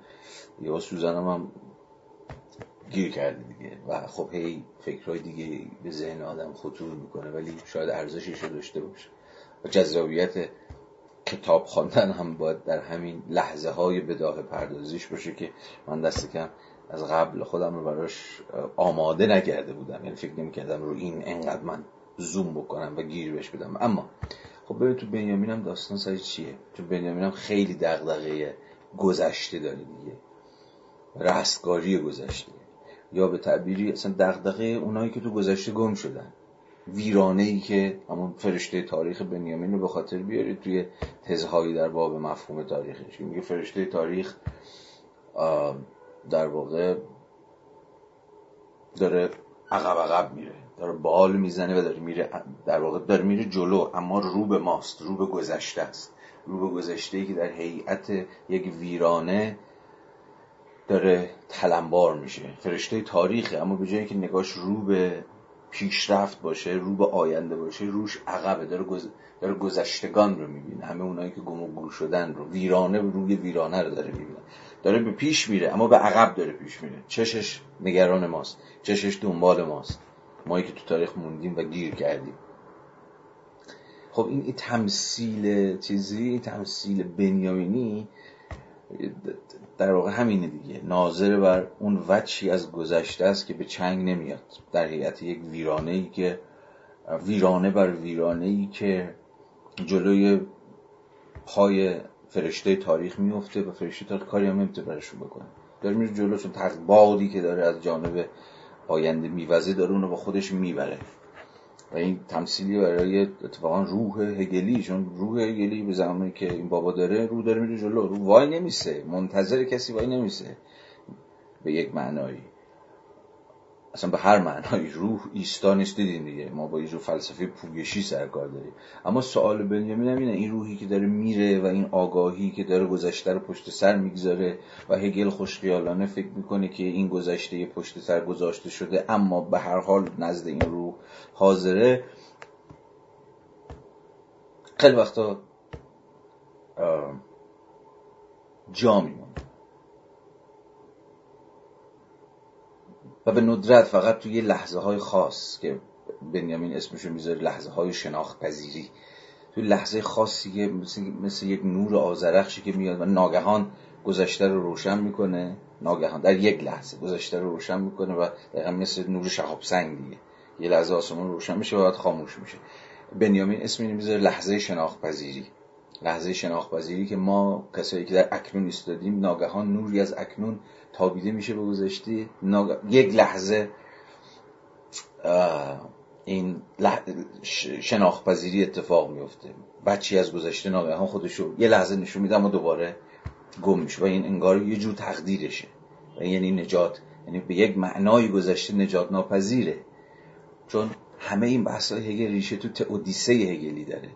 خیلی مهمه. تئودیسه یعنی عدل الهی دیگه.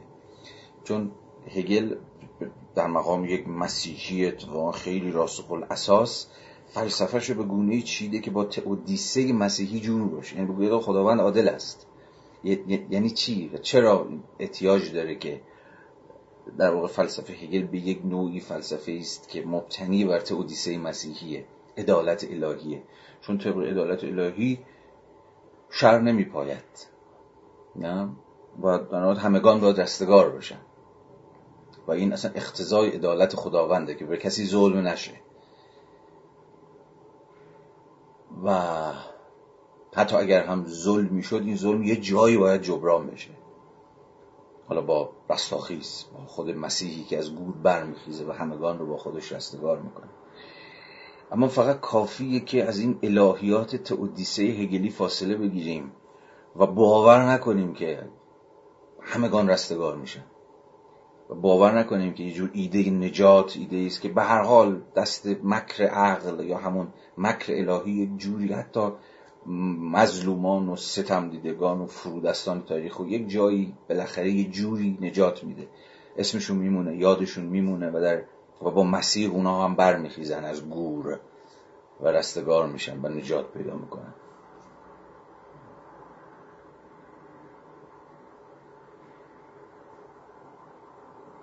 ممکن مسیح بیاد ولی به تعبیر کافکایی یه روز بعد از روز داوری میاد. تا اینجا خیلی مهمه. اینجا چه کافکا اون چیزشو ببینید. اون داستان کوتاه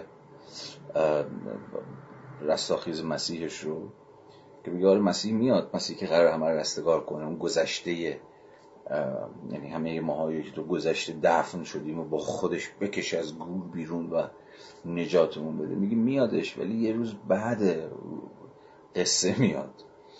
یعنی بی موقع میاد. یعنی موقع میاد که دیگه کار از کار گذشته. تو تو بنیامین همچنان یک باور باز دوباره الهیاتی به مسیحا هست که مسیحا اگه بیاد همه رو می‌تونه رستگار بکنه. اما در هر صورت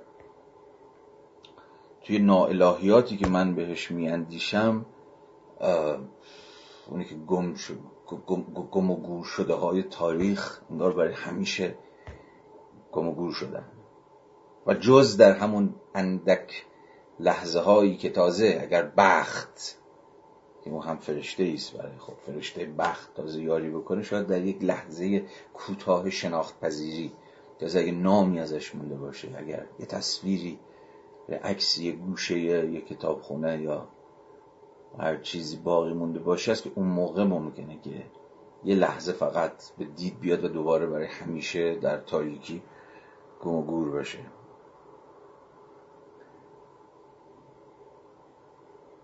بگذاریم. ادامه بدیم بحثمون. در حالی یه بار دیگه می‌خونم و پیش خواهیم رفت.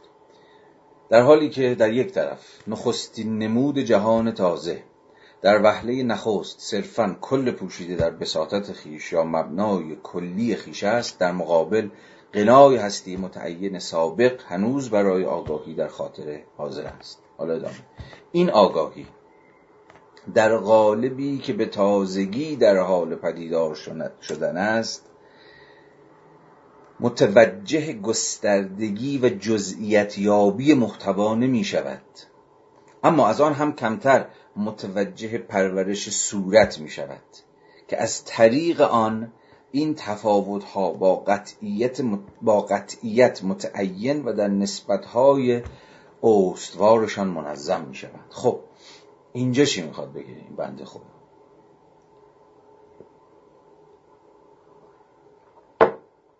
یه بار دیگه. این آگاهی در قالبی که به تازگی در حال پیدا شدن خب اینو که مدت هاست می‌دونیم. ما یه آگاهی داریم. یه قالب جدیدی به خودش گرفته و در این قالب جدید تازه داره پدیدار میشه تازه داره خودش رو شکوفا می‌کنه.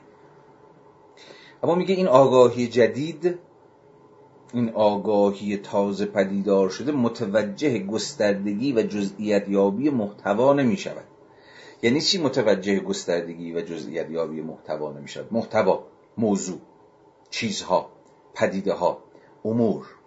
میگه این آگاهی در وقتی تازه سر و کلش پیدا شده هنوز نمی‌دونه که در چه همه اتفاق داره اون دور برش میفته چه همه سو چه همه پدیده ها و وقایع و چیزها و امور و آدمها و تجربه ها داره اتفاق میفته باز مثال کودک برگرد. مثال کودک باز اینجا خیلی گویاست. کودک متولد میشه شکل باز اولیه آگاهی دیگه توی این تمثیل هگلی. اما خب کودک که متوجه دورورش نیستش که. همون زمانی که داره دنیا میاد ای واسه دنیا رو داره آب می‌بره. ولی کودک می‌خواد. هنوز آگاهی برای اینکه به جزئیت یابی محتوا به کسرت وقایع و تجربه ها و امور و چیزها و آدم ها و غیره و غیره و غیره آگاه بشه هنوز راه داره. پس آگاهی به این معنا داره میگه که در این صورت تازه پدیدار شدهش به این معناست که میگه متوجه گستردگی و جزئیت یابی محتوا نمیشه. ادامه. اما از آن هم کمتر متوجه پرورش صورت می شود حالا اینجا صورت چیه؟ فرم و محتوا. فرم اینجا در واقع با این محتوا باید توضیح داده بشه. از یه طرف گفتیم که محتوا همواره غنیه. چون که زندگی غنیه. چون زندگی هر لحظه داره درش اتفاقی میفته هر روزش داره به گونه دیگری رقم می‌خوره. ایونت های گوناگون یعنی رویدادها و رخدادهای گوناگون تجربه های گوناگون انقلاب های گوناگون تحولات گوناگون نوآوری ها و خلاقیت های گوناگون. مدام مدام مدام مدام. پس محتوا گسترده است. محتوا غنیه. محتوا چندگانه و متنوع است. و ملازم با این محتوایی که هی داره جزئیت یابی می‌کنه در خودش هی پارتیکولاریزیشن داره می‌کنه به جزئیت یابی داره می‌کنه جزئیت های جدیدی تفاوت های جدیدی داره خلق می‌کنه. حالا یک صورتی یک فرمی هم باید باشه که بتونه این محتواها رو در خودش در بر بگیره توضیحشون بده تبیینشون بکنه بهشون یک سامان نسبی بده نه؟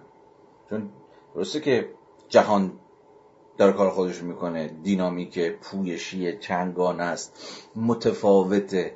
هر روزش به روز دیگرش متفاوته. و ما در این حال آشوب هم نیست. ما فرم هایی می‌سازیم یا در واقع جهان خود فرم هایی می‌سازیم. این فرم ها در قالب علم در قالب دین در قالب فرهنگ در قالب دولت در قالب فلسفه در قالب هنر. اینها این این فرم ها فرم های بیان فرم های تجلی فرم های سامانمندی این محتوا.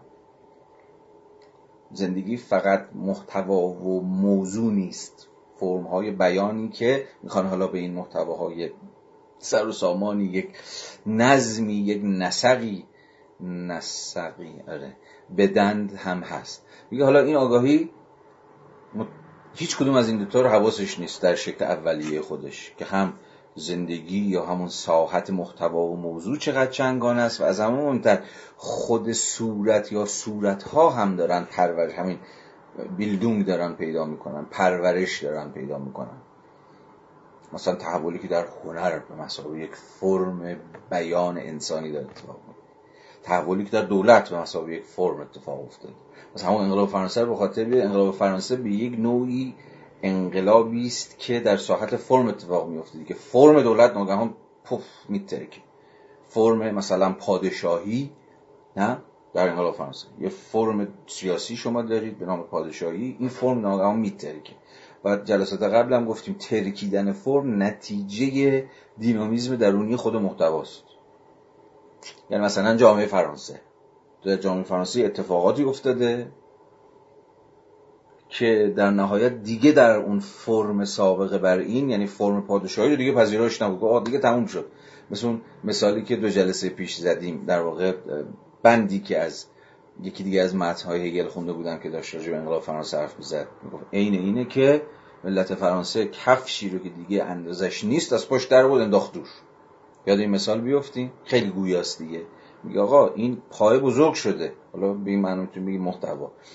پای بزرگ شده بچه رشد کرده دیگه این کفش پاشو می‌زنه. بنابراین میندازه دور. اینو بارها این تمثیل رو بارها هگل چه هگل جوان چه هگل متأخر این تمثیل رو به کار برده. تمثیلی که محتوا دیگر در هیئت فرم سابقه بر این قابلیت رشد و نمو و شکوفایی نداره بنابراین فرم شکنی می‌کنه. تاریخ به این معنا تاریخ شکستن فرم هاست و تحول فرم هاست یا به تعبیر اینجا پرورش صورته. مدام فرم های انسانی دارن دولت داره دیگه اون میشه اشکال جدید هنر باز به مسابقه فرم. یا خود فلسفه هم داره فرمش شده گرگون می‌کنه. یعنی خود هگل هم نماد یک جور پرورش صورته. آرجا صورت فلسفه خب خودش هم اینه دیگه. که فرم فلسفه داره با من متحول میشه.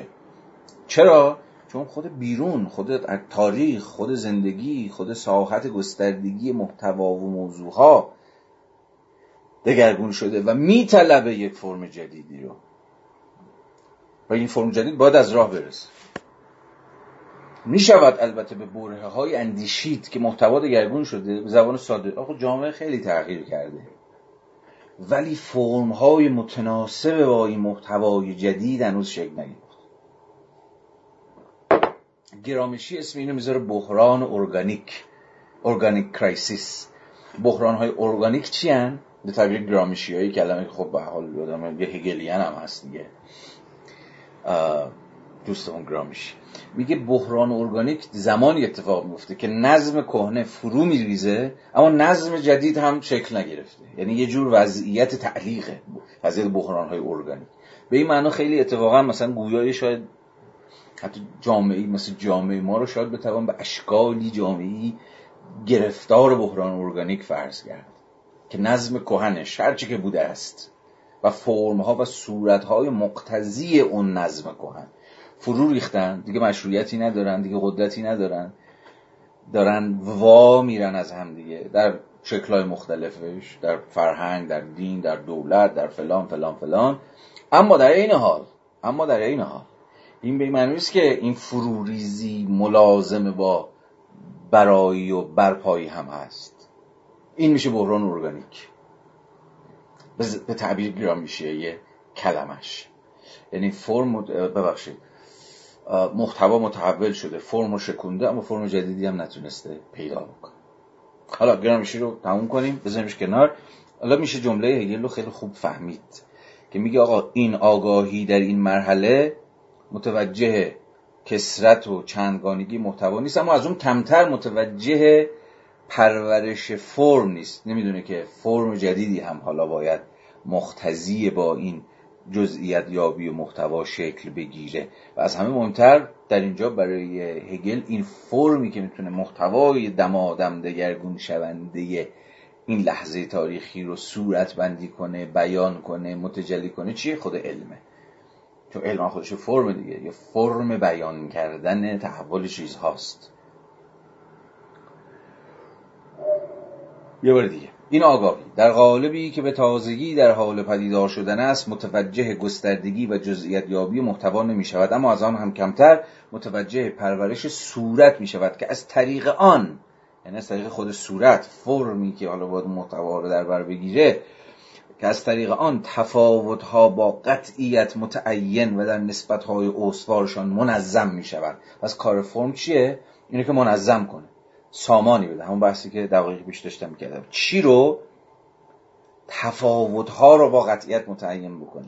چون زندگی به مسابه عرصه محتوا و موضوعها و پدیده ها و نیروها و میل ها و انسان ها و غیره و غیره عرصه تفاوت هاست.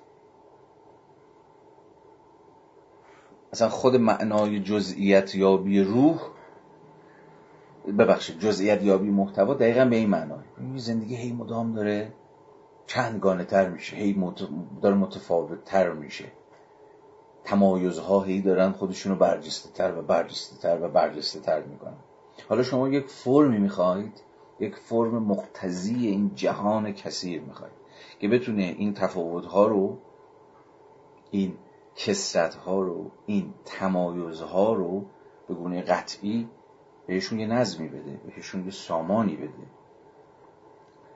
وگرنه که میشه آشوب وگرنه که میشه پراکندگی محض.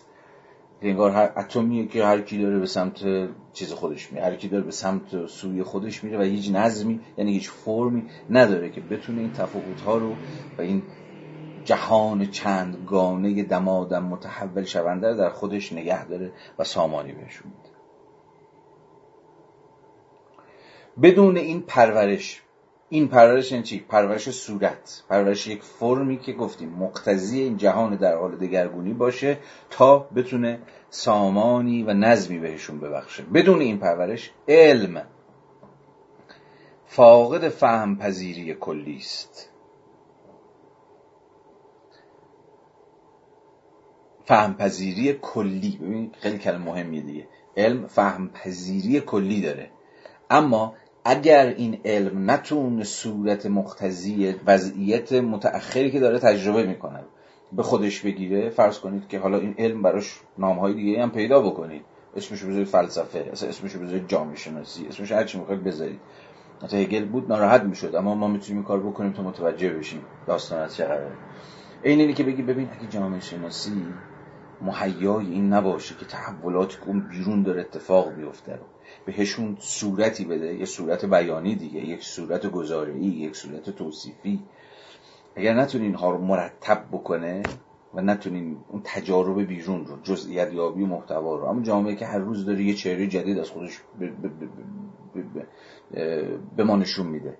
اگر نتونه به این محتوا فکر کنه و صورت مختزیش رو در قالب بیان جامعه شناسانه تبیین جامعه شناسانه توصیف جامعه شناسانه به دست بده اون موقع دیگه خود زندگیه که به نظر می‌رسه اصلا فهم پذیر نیست. همین بحث هایی که حتی در سال اخیر در ایران هم شکل گرفته. آقا شما جامعه شناسی چه غلطی دارید می‌کنید؟ خب راستم میگم. واقعا چه کمکی می‌کنه علم به ما؟ اگر نتونه که فهم پذیری کلی ایجاد بکنه. در قبال همون محتوایی که مدام داره دگرگون میشه. یه جوکی تو جوکی نیست حرف جدی هم هست. و واقعا اتفاق افتاده. ملکه میگن که آقا ملکه انگلستان همین خانم الیزابت که رکورد سلطنت بر انگلستان شکونده تو بعد از بحران 2008 از اقتصاددان ها پرسیده بود توی جمعی بود که اقتصاددان ها اومده بود انا ملکه حاضر بود. و آقا شما اقتصاددان چیکار داشتید می‌کردید؟ چطور نتونستید بعد این دفتر و دستک و تشکیلات و دانشگاه و کتاب و مقاله و استاد و کارشناس و فلان نتونستید حدس بزنید که بحران کمرشکنی داره از راه می‌رسه و دودمان ما رو قرار بر باد بده. بحران 2008 که خب سرمایه‌داری جهانی رو به شدت زیرو کردی. حالا یه جوری موضع سرکار خانم ملکه هم یه چیزی شبیه به همین بود که ما داریم اینجا صحبت می‌کنیم. یعنی داشت از این به زبان بی زبانی داشت از این حرف بیزد که آقا این آگاهی در قرار در هیئت علم ما رو به سطحی از فهم پذیری کلی برسونه پس کجاست؟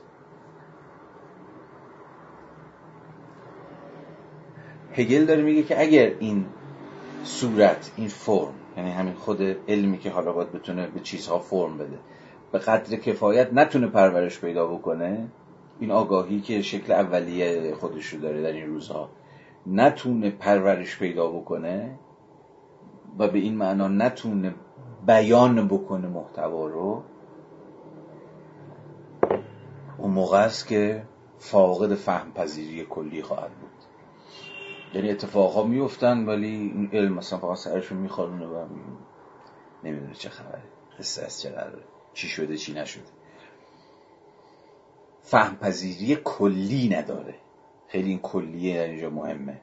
با همینم هم الان هگل بازی می‌کنه. بدون این پرورش علم فاقد فهم پذیری کلی است و واجد این وانمود است. وانمود وانمود کردن. نه؟ در واقع جنبه کلمه کنایی دیگه. در غیر این صورت وانمود می‌کنه که گویی دارایی باطنی یا محرمانه برخی افراد به خصوص است. باز تو مثال اقتصاددان ها ببینید. جالبه. اون از ملک اون مثال زدم تو خیلی به درد می‌خوره. چون در اون در اون صورت اقتصاددان ها می‌تونستن ادعا کمون که ادعا کردن که ما چیزی می‌دونستیم که بقیه نمی‌دونستن. یا ما می‌دونستیم به کسی نگفتیم یا ما می‌دونستیم کسی گوش نکرد. یعنی در اینجا دانش دیگه یا همون علم در واقع علم دیگه به قلم روی فهم پذیری کلی تعلق نداره. صرفا مالم یک یا مالم ما یملک ما یملک یا دارایی یه اقلیتیه که انگار چیزایی می‌دونن که بقیه نمی‌دونن. یا یه چیزایی می‌دونن که بقیه اصلا گوش شنیدنشو ندارن یا طاقت و تحملش ندارن. این حقیقت فقط بر اونها آشکار شده.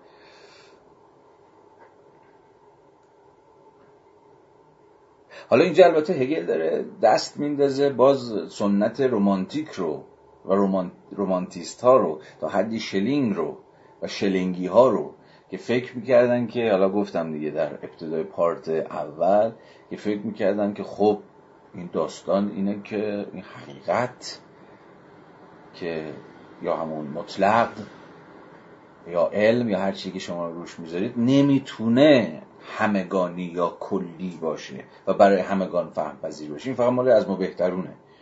برای همگان قابل دستیابی اصلا نیست. ادامهش ببینید. و واجد این وانمود است که گویی دارایی باطنی یا محرمانه برخی افراد به خصوص است. دارایی باطنی زیرا این علم در وحلی نخست صرفا در مفهوم خیش یا در درونه خیش موجود است. میگه اینجا علم می‌تونه ادعا کنه که دارایی باطنیه یا محرمانه یا قلبی عده خاصه. چرا؟ چون که اصلا چون که در وهله نخست صرفا در مفهوم خیش یعنی صرفا در یک صورتبندی خیلی اولیه و مبهم و رازآمیز انگار پنهان شده. یعنی خودش رو در یک بساطت کلی پنهان کرده و به یک معنی انگار هنوز دستش رو نشده. و برای همین میشه ادعا کرد که این رو فقط خواص فقط اونایی که مثلا دلشون و قلب خودشون رو مثلا چیز کردن آماده کردن فقط حقیقت بر اونهاست که آشکار میشه. برخی افراد به خصوص زیرا نمود گسترش نیافته اش هستی متعینش را به امر تکین بدل می سازد نمود گسترش نه اینکه هنوز گسترش نیافته آشکار نکرده خودشو از حالت ابتدایی از حالت رمز و راز خارج نشده گسترش نیافته. هستی متعینش را به امر تکین بدل می سازد یعنی هستی مت... یعنی وجودش همون هستی متعینش دازاینش امر سینگولاره و چون سینگولاره منحصر به فرده فقط باز یک ادهی منحصر به فرد می‌تونن این حقیقت منحصر به فرد رو فراچنگ بیارن. فارغ از صورتبندی هایی که هگل داره اینجا می‌کنه این بیان باز هم برای ما و در تاریخ ما خیلی آشناست. باز همون یه حقیقتی که حالا فارغ از اینکه چقدر صورت بندی شده باشه یا گسترش یافته باشه یا نیفتاده باشه مال همه نیست. یه دی بهش دسترسی دارند و اونان که از می‌تونن بگن حقیقت چیه و می‌تونن تعیین کنن ناحقیقت یا کذب یا دروغ یا هر چیزی شبیه این چیه و همگان را نرسد که مداخله بکنند یا سخنی بگند یا داوری بکنند یا هر چیزی شنیده این اون هسته سخن هگلی که الان اینجا برای ما مهمه. خود و این هسته سخت ادعای هگل در این فراز که به درد ما می‌خوره که اندیشیدنیه دقیقا همینه.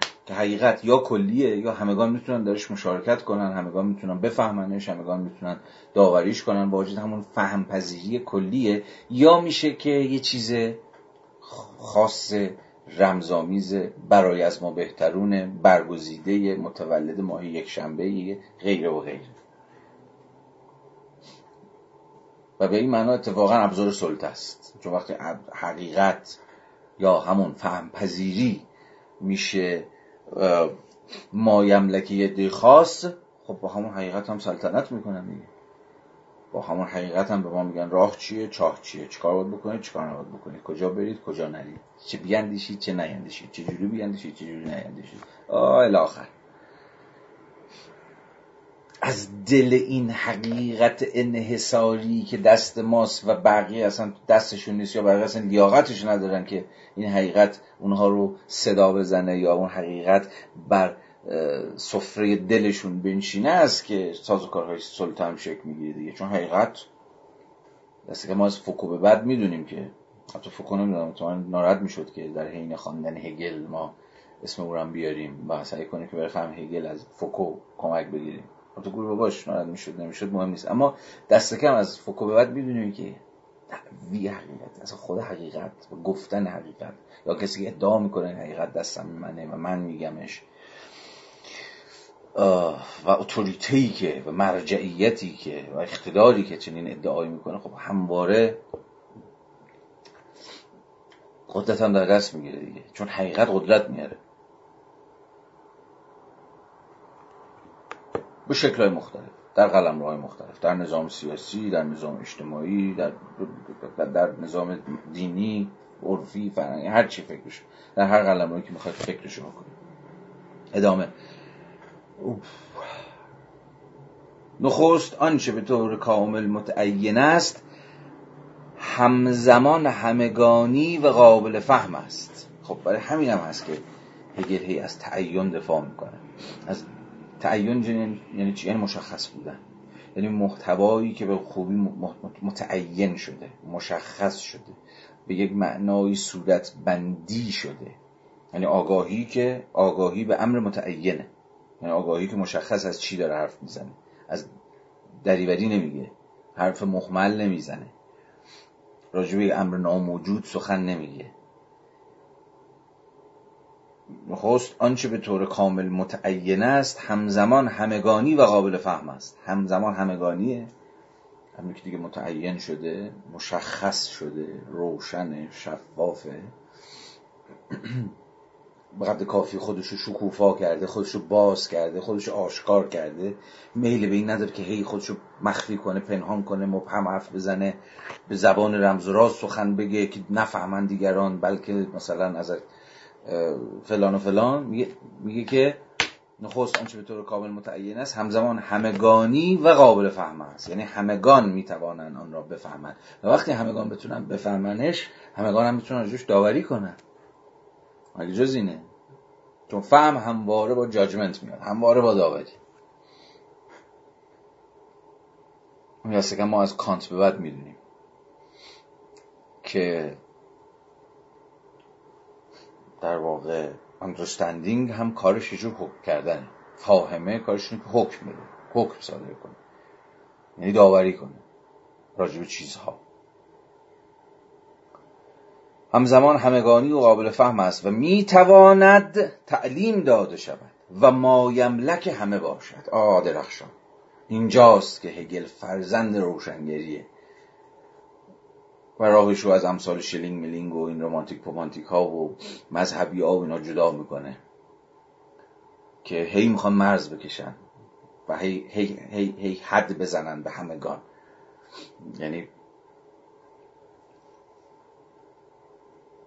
روشنه خیلی شورانگیزه این فراز همزمان همگانی قابل فهم است و می‌تواند تعلیم داده شود و مایملک همگان باشه آقا همین هگل. همین هگل قبلا هم گفته بودم جلسات اول که حالا مثلا گفتیم ما بیام بشیم هگل بخونیم اینا شما بخواد یادتون حالا دیدید یا ندید. آه هگل آقا هگل رو در آلمان هم نمی‌فهمم. آقا اینو فقط مثلا ما را چه رسد به اینکه ما ایرانی ها ما را چه رسد به اینکه هگل بخونیم بفهمیم. ما هنوز مثلا باید تازه تاتی تاتی بکنیم. ما مثلا تازه باید مثلا همینجوری قدم های اول رو برداریم تا ببینیم حالا کی ممکنه که از شرح و حاشیه خواندن و اینها برسیم به فهم هگل. این یه دکون هم شد دیگه. سالها هم هست که دکونه. دکون هگل دکون هایدگر دکون مارکس. چه می‌دونم. که باش آشنایید دیگه. اصلا ما که آلمانی بلد نیستیم مگه می‌تونیم بفهمیم؟ ما اصلا نمی‌تونیم بفهمیم چون آلمانی بلد نیستیم. ما که ایرانی هستیم در ایران سالهاست فلسفه نداریم فلان نداریم. یعنی ببینیم به شکلهای مختلف با توجیهات مختلف همین مستثنا کردن فهم پذیری کلی. مثلا نیست که همگان هگل رو می‌فهمن. مثلا که همگان می‌توانند هگل رو بفهمن. این یعنی بلغوگی خود عقل یعنی فهم پذیری نه که فهم واقعا حادث شده. بندم همراه با شما دارم تازه تمرین می‌کنم که هگل رو بفهمم. این فهم پذیری مهم اون بلغوگی است. بلغوگی فهم کلیه که مهمه. اینجاست که باید اتفاق از یه دموکراسی فهم دفاع کرد. دموکراسی که باید به روی همگان گشوده باشه. همگان می‌تونن هگل رو بفهمن. می‌تونن. یعنی این توانش رو دارن. حالا می‌خواد آدم فلسفه خونده باشه یا نباشه. می‌خواد که براند تاکسی باشه. می‌خواد که چه مثالی بزنیم هر هر چی. هر چی. زن خانهدار باشه مرد خانهدار باشه. آدم تحصیل کرده آدم تحصیل نکرده آدم 65 ساله آدم 22 ساله. فکر می‌کنم که بیش یه چیزی شبیه به ترکیب حضار در همین live.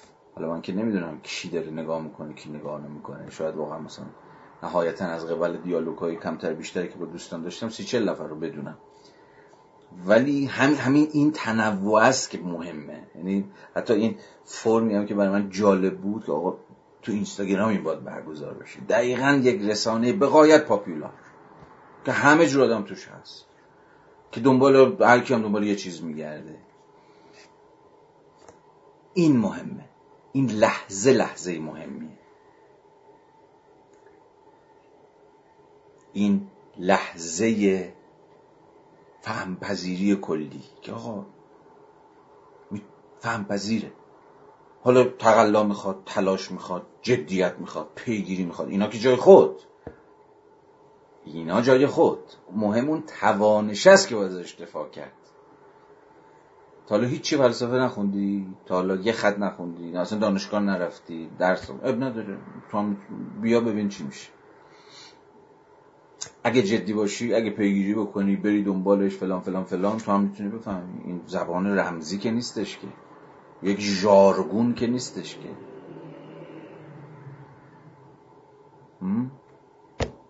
اینجوری. همزمان همگانی و قابل فهم است و می‌تواند تعلیم داده شود و ما که همه باشد. صورت فهم پذیر علم صورت فهم پذیر علم همانا. راه حرکت به سوی علم است. دیگه خود حرف دیگه.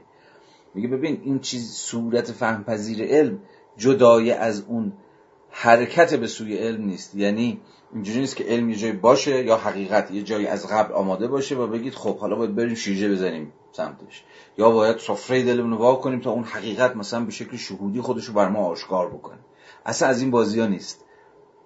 صورت فهم پذیر علم که در نهایت قراره که حقیقت رو لمس بکنه چیزی جز همین راه حرکت به سوی علم نیست. یعنی در خود خود راه گویدت که چون باید رفت یعنی خود راهی که مسیر رو بهت نشون میده و حقیقت از مجرای این راهه که و این خود این جستجوعه که خود این دانش جوییه که حقیقت خودش رو آشکار می‌کنه. نه به مسابقه امر از پیش داده شده و حاضر آماده که تکلیفش روشنه که دست یک ادعیه و مونا می‌تونن به شما بگن چی هست چی نیست. بگن آقا اگه می‌خوای بیا پیش من بهت بگم چیکار بکن چیکار نکن.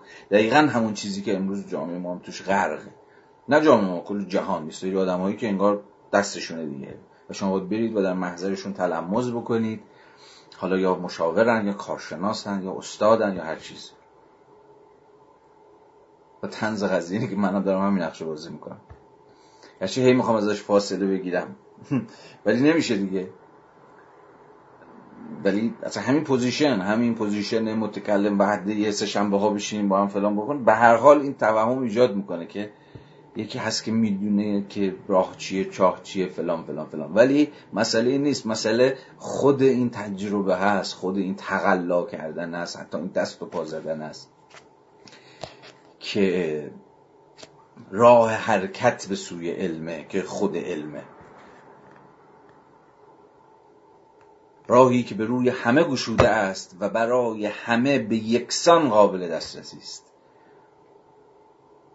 و از طریق فهم به دانش اقلانی رسیدن و از طریق فهم به دانش اقلانی رسیدن خواسته به حق آگاهی است که به سوی علم قدم برمیدارد. روشن دیگه نه؟ مسئله خود این خواست فهمه خواست فهمیدن. و فهمیدنی که در واقع مطالبه است که آگاهی داره. آگاهی مطالبهش اینه که بفهمه. از مجرای فهمیدن و حصول به یک جور دانش اقلانی بتونه به سوی علم گام به گام قدم برداره. زیرا فهم اندیشیدن است. من محض به طور کلی است. من محض یعنی the eye دیگه. pure eye. Pure eye توی در اونجا اشاره داره به کانت چون برای کانت در واقع آن که می اندیشد منه. منم که می اندیشم یعنی آیه که می اندیشه پی چون, چون, چون اندیشیدن به هر حال یک صفت صفت سینگولاره صفت تکینه. منم که میاندیشم تویی که میاندیشی. اگر هم روح میاندیشه از طریق اندیشیدن من و شماست که صورتهای فرهنگی دگرگون شونده من و شماست که روح هم میاندیشه. روح به خودی خود یادتون باشه در امر کلی هم روح که منهای اجزاش که بنده و شما باشیم همین آدم های تاریخی که در طول تاریخ سرکلشون پیدا شده که روح نمی‌تونه بیاندیشه که. روح بازم گفتیم بارها یه ابری بر فراسوی تاریخ نیست که همینجوری داره رو داره حرکت می‌کنه. از من شما عبور می‌کنه از مجرای اجزایشه که داره تعین پیدا می‌کنه. من محض به طور کلی است.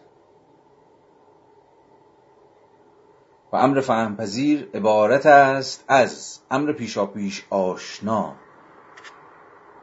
این حرف جالبی در می‌زنی ببین امر فهم پذیر امر پیشاپیش آشناست اما نه به این دلیل که آشناست یا به تعبیر دیگه نباید به آشنا بودنش خیلی غره شد چون خیلی وقت اون چیزی که آشناست اتفاقا دروغینه. اون چیزی که آشناست اتفاقا کلیشه است. اون چیزی که آشناست صرفا باش عادت کردیم. اینا رو بعدا هگل اسمشو می‌ذاره صورتهای آگاهی غیر علمی. همینجا میگه. امر پیشا پیش آشنا می‌تونه صورتی از آگاهی غیر علمی باشه که حالا تازه باید از مجرای یک روند امتحان و آزمون و خطا وساقتش اتکا پذیریش اعتبارش به آزمون گذاشته بشه. و امر فهم پذیر عبارت است از امر پیشا پیش آشنا و جنبه مشترک علم و آگاهی غیر علمی. میگم فهم پذیر آمیزه ای از علم و آگاهی غیر علمی. هر دوتا اینها امر فهم پذیرن اما نگاه کنید. و امر فهم پذیر عبارت است از امر پیشا پیش آشنا و جنبه مشترک علم و آگاهی غیر علمی که از طریق آن یعنی از طریق خود این فهم پذیری این آگاهی غیر علمی به طور بیواسطه قادر است به قلم روی علم وارد شود. یعنی اون چیزی که اتفاقی باید بیفته اینی که حتی آگاهی های غیر علمی ما چیزهایی که در طول روزمره می‌دونیم کلیشه هایی که تو ذهنمون جا خوش کردن بخشی از یعنی رسوبات فرهنگ و سنت که با ماست اما امر آشنا که بودیم باشم زندگی می‌کنیم خیلی هم خیالمون راحتی که یا, یا احساس اطمینان و یقین بهشون داریم. اما اینها برای هگل و در تمام تلاش هگل اینه در فرازهای پسین که این آگاهی غیر علمی هم باید وارد قلم رو علم بشه. یعنی چی؟ دیگه به صرف اینکه آشناست و ما باش یکیم و باهاش زندگی کردیم و خوب و خوشیم و بهش اعتماد داریم و آقا همیشه همینجوری بوده همیشه اینجوری تا کردیم با امور همیشه اینجوری باور داشتیم همیشه اینجوری ایمان داشتیم فلان فلان فلان.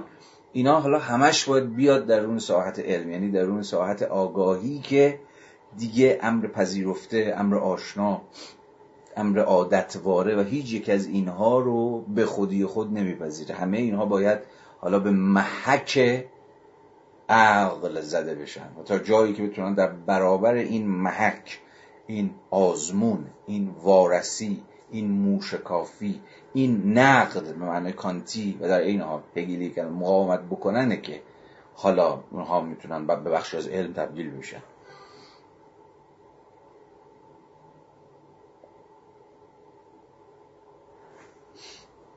خب ما بند سیزده رو فقط رسیدیم. بخونیم. هیچ نداره. خوشا تو معنینه و فکر کردن. مرسی از اینکه امشب هم همراهی کردید و گوش دادید. بس. شب همگی به خیر خسته نباشید. تا هفته آتی. خدا حافظ